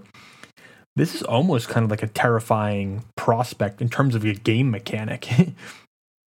uh, where it's like if we encountered a being like an essence of darkness and the only way you could kill it was to like repeatedly jump into it over and over again and kill yourself but uh or the idea that like thousands of guardians would have to sacrifice themselves to fill up you know a void with light you know rather than fighting it the only way we can defeat it is by sacrificing ourselves to to change it uh there's the taken war cards here i mean a lot of the stuff you can is easy to read too uh Mm-hmm. I only reason I put some of this stuff here is because it doesn't make any sense in the game. Uh, so, like the last transmission of Vanguard Outpost IS4 on Venus. Where is this Vanguard Outpost? What is I? This happened. This is happening in real time while we're playing the game, the New Guardian Age. Uh, this is about the Fallen being taken. Where is this outpost? I've I've been all over Venus, inside and out. I've, I've, and I've not this this outpost is more well hidden than Atheon. uh, and it's the same with the next one, where there's two characters talking. Uh, a guy named Anzani and a guy named Threndon Pell, who's a comtech. Maybe they work at this Vanguard outpost again. Where? Mm-hmm. Uh, I also happen to think that these guys might be awoken. The card reads, or the entry for it reads, Hey Anzani, I'm detecting. You know what? Never mind. I swear that frame is losing it. What? Oh, it's nothing. It keeps reporting an intermittent signal from the flagship signal band out near Saturn. It's a comms ghost, that's all. I've done a dozen scans. There's nothing out there. Uh, so they're detecting a signal on a flagship signal band, but they can't actually find what it is that's sending the signal. Uh, the only reason I think it's awoken is because of the use of the term flagship. The tower doesn't have flagships. The Cabal do, but I don't know why they'd be able to be picking up Cabal's signal bands. Uh, but the Awoken have flagships out there, out as, and especially out near Saturn. Mm-hmm. Uh, Anzani and Threndon Pell, these names do not appear anywhere else in all of Destiny, just in this one entry. So who knows who these folks are? Now I have to add them to my list of master proper names. uh, and I wish Beta didn't have to jump off because then we have the Taken Champions Grimoire card, which is one of the real big mysteries that we have lying around. Like, there's a lot of speculation, there's a lot of potential pathways that we've encountered so far. This card is an actual straight up mystery. Uh, so this card reads Do not come looking for me. I have slain the last three assassins, Arach. I will slay all who follow. All who would remove me from my lair, the taken. Huh. Such a terrible word. Gifted, we should call them, blessed, cleansed. The taken carry true power. And what do those of my order seek? Understanding is power. Power is hmm. understanding. We have always sought purchase beyond our skies, beyond reach of the dead god that hangs in our sky, beyond the reach of a terrible enemy. I have seen the enemy's face, but that dying thrall was no monster. It was an ecstasy. I felt the power as my knife bit home. I heard their song. For just a moment. I will hear it again. Oryx is the truth, and I will have it. Yeah, Uh, that sounds a lot like uh, Toland, and then even at times Osiris. well, there's another possibility here. Let's hear it. so, well, we know an Arach is a leader of Dead Orbit. And Mhm, so the Dead. Orbit references are in here a bit. We don't, this may not be Ar, uh, Arach Jalaal. This could be one of the other Araks. They, they're out there. Uh, what do those of my order seek? Understanding is power. Power is understanding. That's the very definition of a warlock. hmm so now we may be talking although the knife line so we have we have always sought purchase beyond our skies which leads me to believe that this person is also a member of dead orbit So now we have a dead orbit warlock. Uh, the dead god that hangs in our sky is the traveler. Uh, their song is the death song. So I felt the power powers my knife bit home could also mean hunter. So now we have dead orbit, we have a warlock, but also maybe a hunter who is obviously studying or idolizes the taken as higher level beings that they have been simplified, they've been cleansed, that Oryx is the truth, and this person wants power. Uh, all those things, and I hate to say it, point directly to Dredgen Yor. I think Gabble just slapped you from his sleep or whatever he's doing. Uh, no, it's you know, it's, it's, it's pretty cool. It's like the, the twelve degrees of Kevin Bacon. It's, yeah. you know, the twelve degrees of Dredgen Lore. So yeah, this could be Toland. Uh, you know, wanting to hear the song again, absolutely is Toland. Uh, I don't know that Toland was so hardcore and Oryx being the truth. Yeah, and, Uh, and it didn't really seem like Toland necessarily had an order. yeah, He kind of abandoned, went on his own, which that's what kind of looked out to Osiris a little bit. But then Osiris is more, I don't know. Yeah, the other big thing here is, uh, and I hate to again, I hate to bring up the Dredgen Yor thing.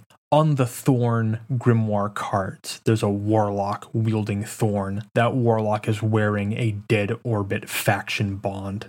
Yep. Uh, So, I mean, this card could is probably just here to cause people like us great mental anxiety trying to figure it out. yep. Uh, but there's a lot of interpretations here. Uh, so whether this is Toland, which it doesn't, it doesn't seem like it speaks in the voice of Toland to me. uh, but yeah, there's the whole, you know, Dredgen Yor, who knows? Signs Yeah, point in all directions. Definitely a big mystery there. Yeah, so this is a great this is a great mystery that's sort of like inserted in there. This I mean this card has nothing to do with taken champions. It has everything Yeah. to do with this weird little mystery. Uh and the other mystery I have here is Malok. So there's two items devoted to Malok. There's the Grasp of Malok, uh, and there's the Hood of Malok. Grasp of Malok is a pulse rifle, and the Hood of Malok is a hunter helmet that I don't believe is available in the game. Uh, I lucked out when I was running on the PS4 version. The very first time I did the Omnigul strike as part of the story mission, I got a grasp of Malok. The gun is awesome. Awesome. Uh, the description is dutiful Malok. Many offerings of light did he make at the shrines of Oryx. Uh, and then I made a note here that when Oryx drains our light, it's a technique called Grasp of the King, and this weapon is called the Grasp of Malok. then the Hood of Malok says, It's like they say, pride goeth before the fall. this used to have a different name. It used to be the Helm of Krolok, and it was changed to the Hood of Malok. So it could be sort of developing this Malok character in the background. Uh, if you look at the helm itself, you can see the jaws of either a knight or an acolyte in the lower part. And then it looks like someone just tore the top plate straight off and you exposed like the veins and weird things underneath. Uh, so it doesn't say here that Malok necessarily is dead. I mean, other than the fact that the helmet could be his head.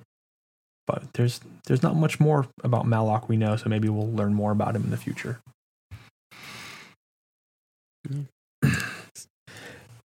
Uh, and then we had this gigantic list I made of all the taken enemies. Uh, all these cards follow the same beats. Uh, there's the the description of what the enemy is before they're taken, the line "You have been taken." Then there is the sort of like gentle coercing of Oryx on why they should let go of what they used to be and how Oryx will redefine them uh, with their new shape. So, uh, the Scion card confirms that they're bolted onto the Cabal hierarchy. That the Scions are not part of the Cabal species. They are like a, a claimed race that the the Cabal use. Uh, which is again is repeated again in the nothing will ever ensl- nothing will enslave you ever again uh, which is sort of that is that is how Oryx sort of seduces a scion into becoming taken a bit. Uh, Be still, your endless vigilance is done. Nothing will enslave you ever again. Uh, your mind is a weapon the world breaks when you think. So again, it's not that he takes anything and forces it to be taken. He very much just sort of like crawls into their brain and exploits their their weaknesses and offers them an alternative to it. Uh, It's like a. It's not forced, but it's you know. coercion. Yeah, coercion. You know, it's it's almost it's interestingly kind of similar to what the the traveler did with the ghosts. And now with us, it's like we don't since we don't know our past, and all we have is kind of what's in front of us. It's like we're not forced to be to be guardians necessarily, but yeah. it's you know what other choices there. Well, there's a choice to stay sleeping in the pod, like Yeah, the dude. apparently. Uh, and then all these go on to describe again, sort of like you have been taken. You know, here's this one thing that defined you. Allow me to help Mhm. you redefine it. Uh, so for the phalanx, your shield becomes a weapon. Uh, there's a knife for you shaped like retaliation, which is the making the shield an offensive weapon. Uh, the centurions, which have those stupid axion darts. Yeah, it's there. You must always be sure there's another threat. There's a knife for you. It is shaped like it will find you, yeah. and find you it does. Well, that's great. So that's talking about the weakness. You know, the weakness is uh, your unit depends on you. You guide them with your sensors. With your weapons, you crack the enemy's strength and lead them in disarray. But you cannot control everything. The enemy can see your command. An enemy can claim the strong ground and move forward from cover to kill you first. Uh, so the weakness of the Centurion is that it is the leadership position on a Cabal team, and by virtue of being leader, they themselves make themselves a target. So, got to always make sure that there's something else to distract whatever's aiming its gun at you. Mm, I I read that line. It kind of made me laugh the first time I read it because on the uh, Valus uh, Ta'aurc strike, I would always, you know, I, I whenever it was like the solar burn or back in Mhm. year one when nightfalls were actually difficult, and I would jump on those little. uh I don't even know what they are. Like up in the up on top of the attached to the roof, where you could just kind of jump inside and hide. And so I'd claim the claim the strong ground, and I would just kind of like crouch forward Yeah, to, Oh, yeah, to yeah. peek through that little crack to kill him. yeah. cover. So I read that and it it resonated with me. It's exactly how I killed him. So, and we know that Oryx likes taking centurions. hmm Bracus, Shogun, Show Oluth, Horror of Oryx, Ta'an, the Hand of Oryx, and Vo Run, Fist of Oryx. Ta'an is the one that is taken uh, in Enemy of My Enemy, that mission. When uh, Ghost says Oryx just recruited a Centurion. And then we see him again alongside Bax, who is the other hand of Oryx. uh, then we have the Fallen, uh, the Vandals, dregs are named specifically, but there are no taken dregs. You're a vandal. Uh, you slip through life like a thief, trying to hide from everything greater than you, lest you be reduced again to a dreg. Yeah, it's oh, it's just interesting there because we don't see any taken dregs, and it's it's almost like dregs are so far down on the, On the chain. the on the chain there that even Oryx doesn't want them have had an- anything to do with him. Which is funny because he'll take thralls, but not even dregs. Like, Yeah. Uh, so yeah, this knife is for you. It is shaped like this place is mine. That's the sort of ward of darkness that they use. Are there, are there, just thinking? Are there taken thrall? Yes, there are. There are. They move laterally very quickly. They're so annoying. Nice. there's only two. There's only two. Like there's two enemies, uh, two taken enemies in the fallen vandals and captains. I think everybody has a such a like deep rooted hatred of the captains for their stupid screaming blind balls. But uh, Okay, yeah, I remember So- now. Couldn't picture him for a second. but also, you know, of the enemies we encounter, we know that Oryx cannot take machines, which means that two major fallen enemies, servitors and shanks, can't be taken. So all we all we get is captains and vandals, but the captains Mhm. more than make up for that crap. Pardon my language. Uh, just because I was hunting uh, Drivix, not Drivix, uh, Greyris, the Baroness on Venus. hmm And when she comes in, she summons more captains with her.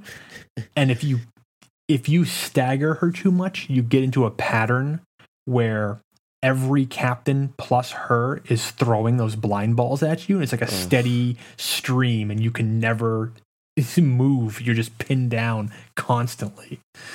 Ugh. Uh, so frustrating.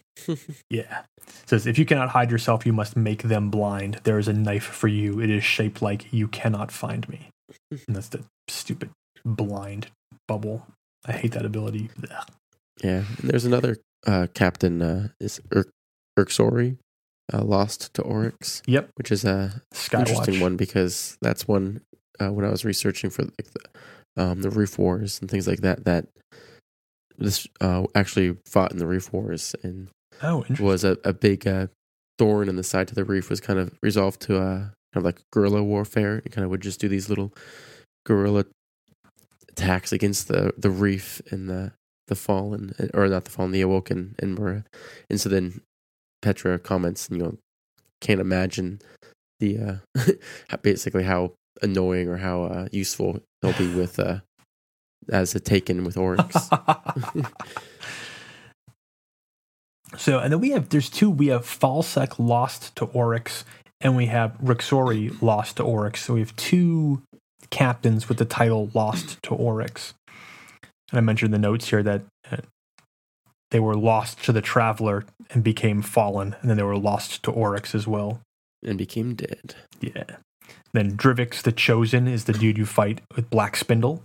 Hmm Uh, Greyris just has the subtitle Baroness. You fight her in the Ishtar Cliffs.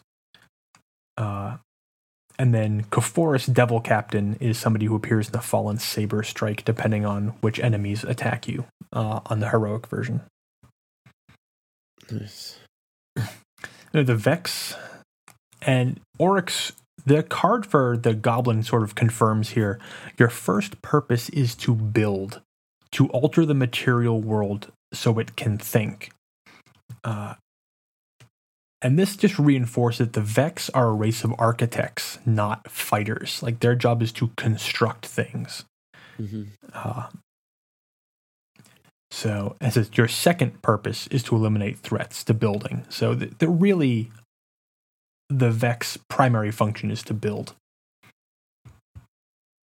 Uh, and we see this in all the Vex cards. Uh, this these only appear in the Vex cards after the line you have been taken. Uh, worship this acausal environment. It is the only adaptive response. Uh, so for the goblins, it's devote yourself to the construction of the final shape.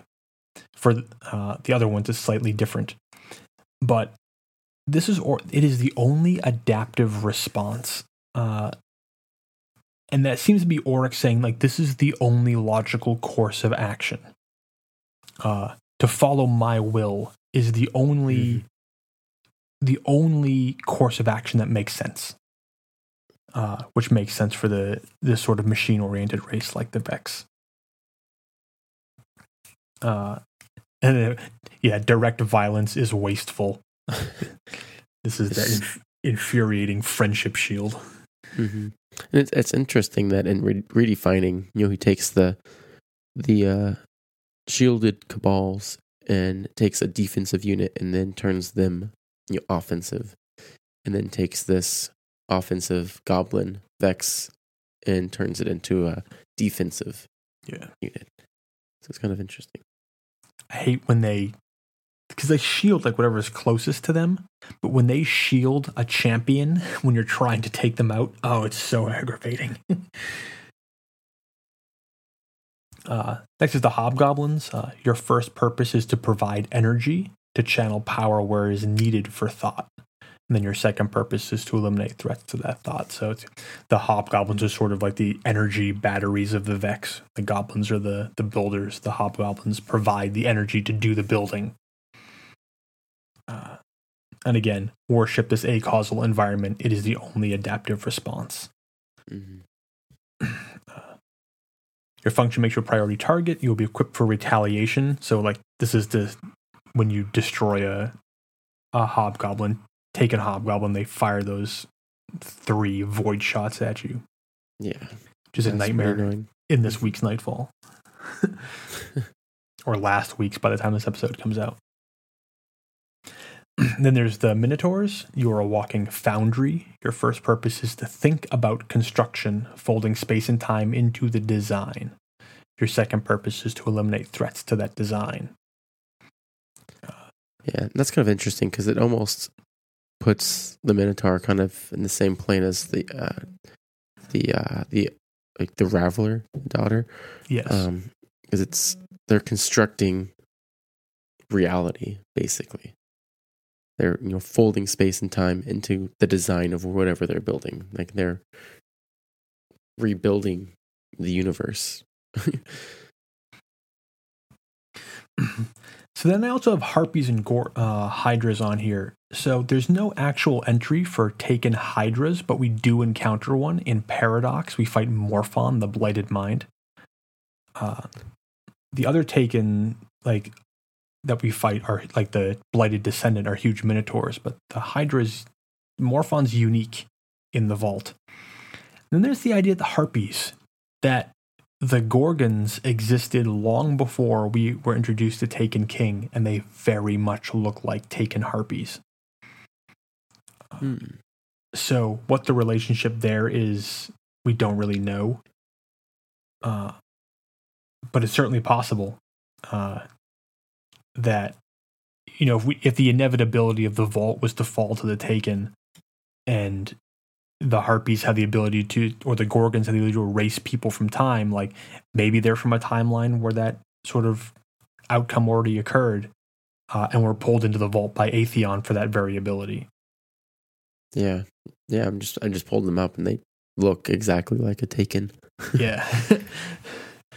That's crazy.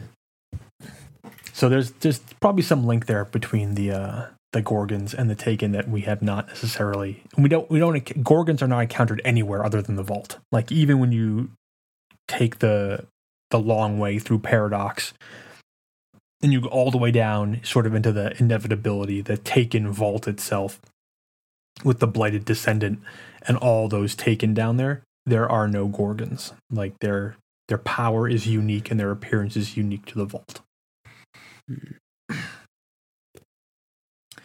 then we go on to the hive we have the thrall you are a numberless spawn of the hive shrieking and expendable one pebble in an avalanche and I said, yet Oryx will take these over dregs. Dreg, dregs can't cut a break. Nope. Uh, there's a knife for you. It's shaped like sideways, and then they do that those crazy sideways motions. Uh, I didn't go into a lot of detail. I mean, knights, acolytes. Uh, these are the most, I think, the most taken that we encounter, just because there's so many to draw from in the uh, within the ranks of the Mhm. hive. Uh, for the acolyte, uh, the shape is not alone, and that's the little turret eye that it creates. hmm Uh, the knight. The knight's interesting because in the description of the knight, uh, it says, You betray the sword logic. You compromise the totality of your violence. Why protect your ground when you could take the enemy's? And that's in reference to the darkness shield that the knights can create. Oh yeah. Uh, so creating, they wield the sword, but then they create the shield, and that Oryx considers that a betrayal of the sword logic uh, by compromising their own totality of violence. But like every knight uses that. Like even the sword bearers from the old Dark Below patrols, who are like, haha, the blades of Crota invading, they use those shields too. hmm So it's you know, knights are really essential to the hive hierarchy, but they don't follow the sword logic, according to Oryx at least. Uh, and then turn your guard into a weapon. There is a knife for you shaped like No More Fear, and that is that flame attack. And that's exactly what happens. You know, why protect your ground when you could take the enemies? And that flame attack just like coats the ground in fire and forces you to move to a different position. hmm So there's tons of taken knights, tons. Uh, and some really important characters are also are taken knights. I mentioned them later on down here, but uh, like Ekthkar, the Sword of Oryx from the Purifying the Blade mission. Uh, Darnu, Horn of Oryx, which is one that appears in the Divide. There's all the ones that appear when you sort of pop those void bombs when you're Mhm. patrolling the dreadnought. Sugoth, the one you never fight because it vanishes the second the second you start Kings of Decay. There's that whole conversation about Sugoth. The T is silent, and then you never actually fight him. Uh, the Word of Oryx. Citrock, the Banner of Oryx. Uh, the most obscure one is probably Morgath, the Lore Keeper, which is from the the alternate Undying. version of the Undying Mind Strike. uh. Like, we'd like to meet him. Maybe we can I get him on for an interview. well, he's dead now. Dang it. Uh, then there's wizards. Uh, again, what logic do you obey? What theory guides your incisions? Terrible magic, yada yada yada. There's a knife for you shaped like Call Forth the Numberless, and that's the little shadow thrall. There's tons of taken wizards too, uh, including some ones that are strangely named, like uh, Thishik, Matron of Oryx, and Zyrak, Daughter of Oryx. Uh, so, Matron of Oryx, this is from the Blighted Coven mission. Matron of Oryx seems to imply that this could be one of the wizards that Oryx used to spawn his horde.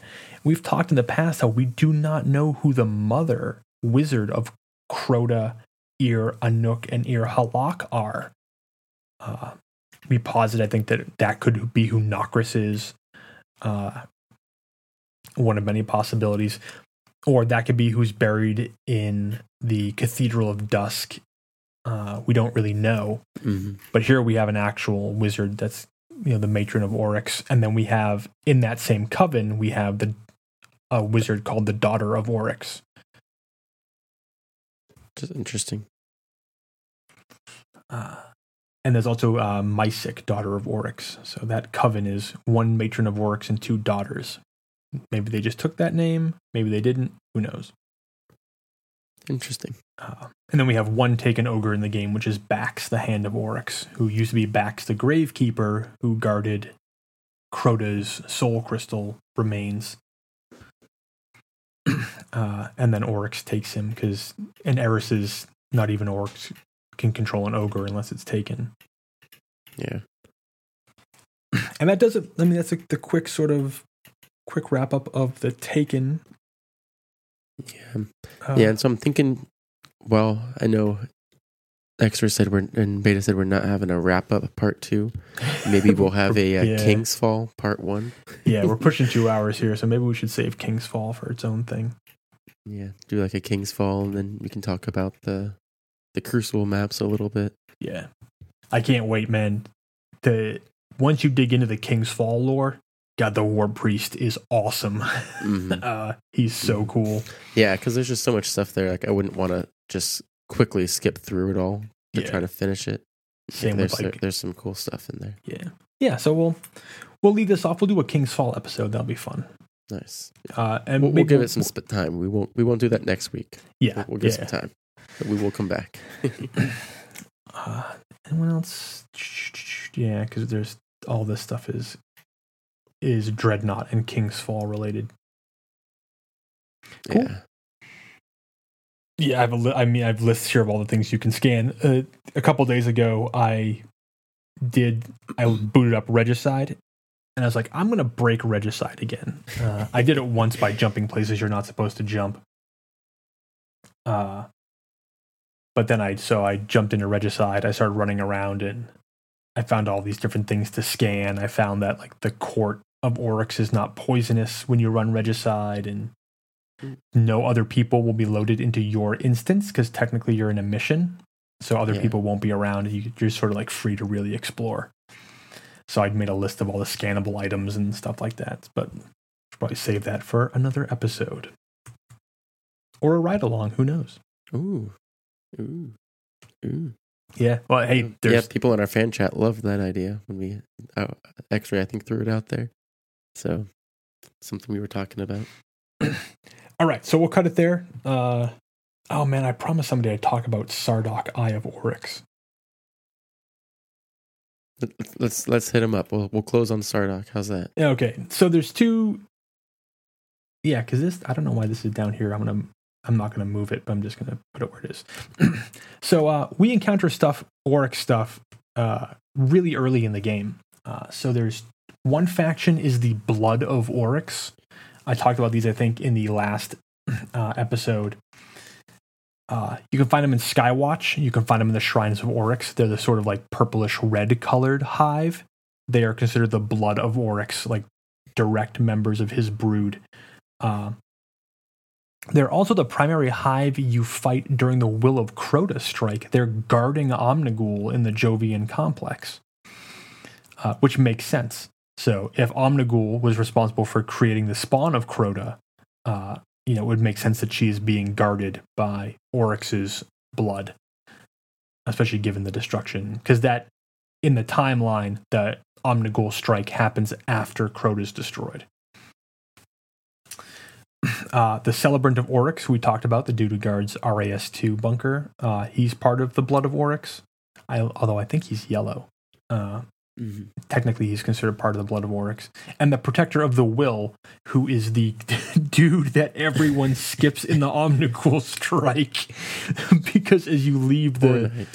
you leave the complex as you run into the base of that cedar to go fight omnigul like he appears for a split second i think there was even a penny arcade comic about how everyone runs right past that guy It's funny. and that name protector of the will comes directly from omnigul's title as the will of crota uh, and then sardok eye of oryx so sardok is the gigantic knight that guards the shrine of oryx on the moon uh, in the temple of crota uh, his card reads Until the darkness reigns, the eyes must never close. Sardok's mad devotion is at an end. There are whispers of shrines to the fabled Oryx peppered across the entire system. Stories tell of waking nightmares, protectors of bone and fury towering o- over these prized chambers. Uh, and then the Shrines of Oryx card reads Though Osiris has vanished, his prophecies and parables offer undeniable insight. Even in his time among the vanguard, he spoke with the fear of a king named Oryx. His eyes still hunt for the shrines. If Osiris lives, we know that you've struck a blow against one. And that's Master Rahool speaking. Uh, so Sardok wasn't taken. He's just a, a dude. Uh, he's not even part of the blood of Oryx. I think he's he's yellow. He's a giant yellow dude. Mm-hmm. Uh, so this Pain is in the mad, butt. Mad devotion at an as at an end. Uh, he wasn't taken, just really loyal. Uh, says there are whispers of shrines to the fabled Oryx peppered across the entire system. We've only found one. We only know of that one on the moon. Uh, which means there could be shrines of Oryx on Earth, uh, on Mercury, on Venus, like all over. We've never found any of them. And if stories really do tell of waking nightmares, uh, then there could be more sort of Sardoks out there. Mhm. Uh, I highlight as protectors of bone and fury because in Osiris's Vision 47, he specifically says the second comes in bones, tithes offering feasts, carrying laws, a path torn, minds shattered. which I I've always considered to be about the hive and the taken. Uh, and we also know that Variks calls the hive bone walkers. So it's Mhm. another another reference to the hives and bones. Uh, and then this line from the shrines of Oryx, his hot, his eyes still hunt for the shrines. I believe this to be the eyes of Osiris hunt for the shrines, not the eyes of Oryx. They're already there. Mm. So, but this sets up this the eyes of Oryx guard the shrines, and the eyes of Osiris hunt for the shrines. Yeah, and it's interesting too that eyes there is capital Capitalized. because yeah. it's like okay, what does Osiris have? What are the eyes of Osiris? So, but these are two great references. The Blood of Oryx, uh, that Grimoire card is part of Original Destiny, I believe, and Sardok, Eye of Oryx, that card is from a, Original Destiny, uh, Vanilla. Mhm. So you have two really tightly sort of wound references to Oryx. Uh, and that that Shrines of Oryx mission is like the second or third one on the moon. That Mhm. happens very quickly. So, you know, Oryx has been seeded into the game for a really long time. Uh, and even, you know, Crota, son of Oryx, which got his whole expansion unto himself, you know, Oryx has been around from the very beginning of Destiny. So it's not like he was a new villain thrust upon us. Uh, and you don't have to look farther than the Sardok to see that. Cool. Cool. All right, that'll do it. Uh, we'll do we'll do King's Fall and its its own thing, which will be super fun. I can't wait to do that. Yeah, yeah, maybe a, a raid along. I'd love to do a raid along, man, on on King's Fall. Extra can point out all the rocks he finds interesting. I don't know. I've played. I think I've done. I've done King's Fall with every member of the podcast team. Uh, yeah, we had Scooby with us for a hard mode run. You and I have definitely done it. I've done it with Gabble. Oh, maybe I haven't done it with X Ray. I can't X-ray. remember. X Ray, we need you on on King's Fall. I need you to throw trip I'm mines here, at dude. Oryx. I'm here, and we ran together, man. Long time ago. All right. Well, good. Well, there we go. That's all six. Now we got to do it all there we together. Yep.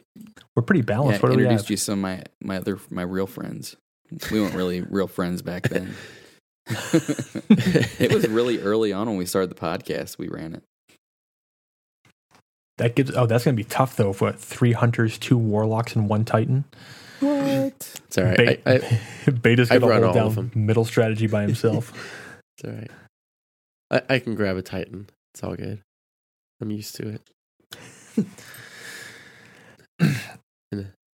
all right, Yeah. cool. That that That that, does it for uh, episode seventeen. It, our wrap up episode ended up being just as long as our regular Books of Sorrow Yeah. episode, and we still didn't get through it all. we, we can say we wrapped up Books of Sorrow, That's true. and now we're going to the the cr- uh, present, or King's Fall technically Yes. isn't, I guess. yeah, and I was thinking so- that when we were when I was writing these notes, I'm like, man, we haven't done like a hive devoted episode, and some of this is dovetailing into that. yeah. Uh, so and so the wrap up we can say is we'll, we'll say wrap up's complete. yeah. So don't expect another Books of Sorrow episode. Mm-mm. Uh, we got through a huge chunk of it. I'm still debating whether or not I should try and edit all five of them into one like 10 and a half hour episode. So any, anyone on a long flight can listen to the whole thing at once. Yeah, I've been telling people I had a, a friend who just kind of started listening, and uh, she was like, "Oh, I'm on episode four. I was like, "Oh, okay, skip to I think episode ten, and then go to 13. I was like, "Do them all, do all the books of sorrow in order. It'll be better, I promise." And she's like, "All right, cool." But all right, so uh, thanks for listening, everyone. If you got any more questions, we're probably gonna do a questions episode soon. So feel free to keep throwing us questions, even about books of sorrow stuff. I love diving into these this topic. It's one of my favorites. Mhm. Mhm. Yep. You know, there's obviously there's some things we don't know. Um, you know, kind of back to with the earlier question about the, the Leviathan. You know, we don't have any more information than what's right there. You know, if we get more, we'd love to dive into it deeper. But uh, but yeah, but keep yeah keep asking questions. We'll clear up whatever we can, and we don't know, we'll we'll let you know. All right. Well, I haven't said much, but I've been sitting here kind of in a daze and and enjoying my uh my medicine that I'm taking right now.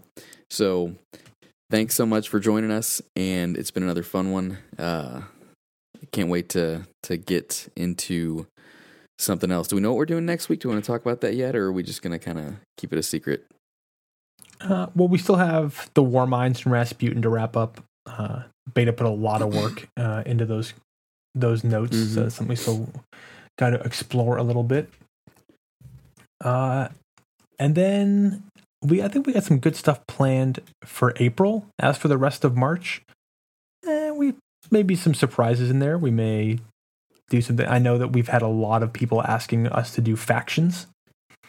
Yeah, so and we uh, I was going to say Beta teased out that he was doing some research on some fallen stuff. Oh Uh, we yeah, had a, that's and- right. And we had a few uh we had a few people asking about that recently too, so yeah. well, our conversation with John Ryan was pretty inspiring when it comes to uh, fallen lore. So right, right. hitting hitting the Marade pretty hard. We'll get that all unraveled. But I'm pretty sure the Marade may end up like Books of Sorrow, where it takes us five episodes to do oh, it. absolutely. Yeah, it's a it's a piece of work, man. It, it's so good though. So I think we're trying to get Nice. some of those some some little one-off episodes out there. So we'll we'll wrap up the War Minds and then maybe hit factions or hit something like I don't know, like the uh, the Ishtar Academy. Get Baxter back on or something. Nice. Nice. And then we're gonna keep putting off Dwindler's Ridge. So I don't know if we can do that forever. we can't. We absolutely can't. All we're right. gonna have a we're gonna have a, a podcast skirmish match, three on three, Thorns versus Last Words. That'll determine it. Oh, last, man. last word will win because I'm a beast with last word. Just saying. Yeah, yeah, yeah. But wait, are we hunters or are we uh warlocks? Oh, I'm a warlock. No, no, no, that's not what I mean. if we're gonna do it justice, how do we know who's who? That's a good point. All right, all right. Let's wrap it up guess I'm a before we get too crazy. All right. I guess I'm right. Thorn. All right. Well, thanks everyone for tuning in, and you can find us, like I said, on uh, on Twitter, Digo Stories, on uh, on Facebook, Instagram. By this time, if you're listening to us, you know how to check the show notes and, and find all our links. And I'm too tired to think, so uh, I'm gonna go to bed. I'll feel better next week, and we're gonna have some fun with uh, with something. I don't know. We've uh, we're We'll coming up figure it out.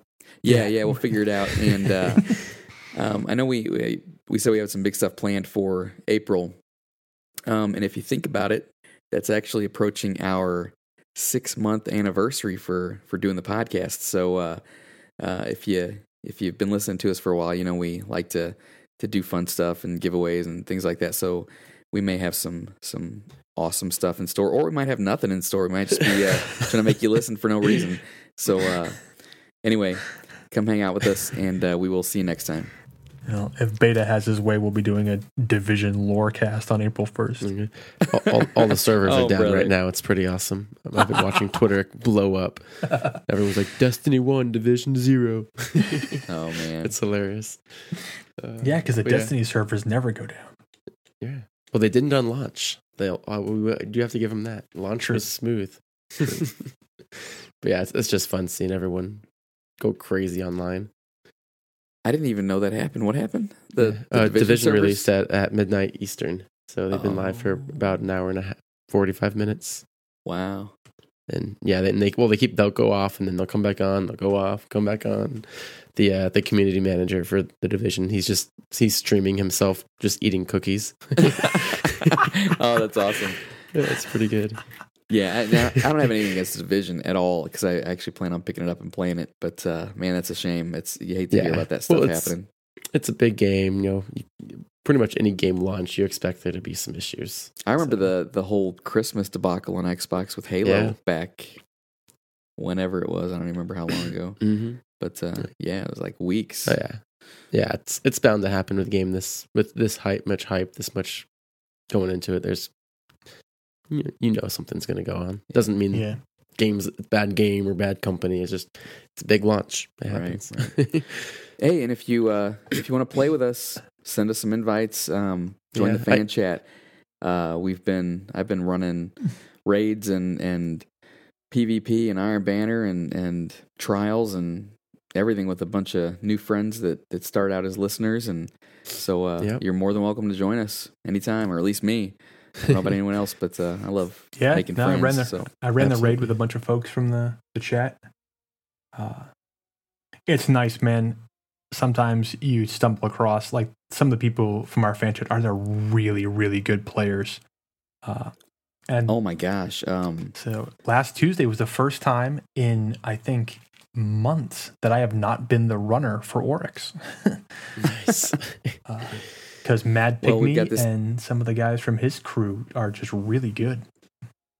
this Nice. uh this guy uh YZS Zane uh 982 that's in our chat he is a PvP monster and that's no joke um I mean this guy is is something else I've I've he uh I was like a 289 a couple weeks ago and uh him and his buddy he's like hey you want to come play trials I'm like man I am not even I don't have a, a decent gun I can't do anything he's like oh no no we'll carry it. it's no big deal and they and carry me they did those guys are ridiculous i mean they were they were really good I, yeah and and some of the players in pv pve and just just everywhere has just been uh been nuts so yeah.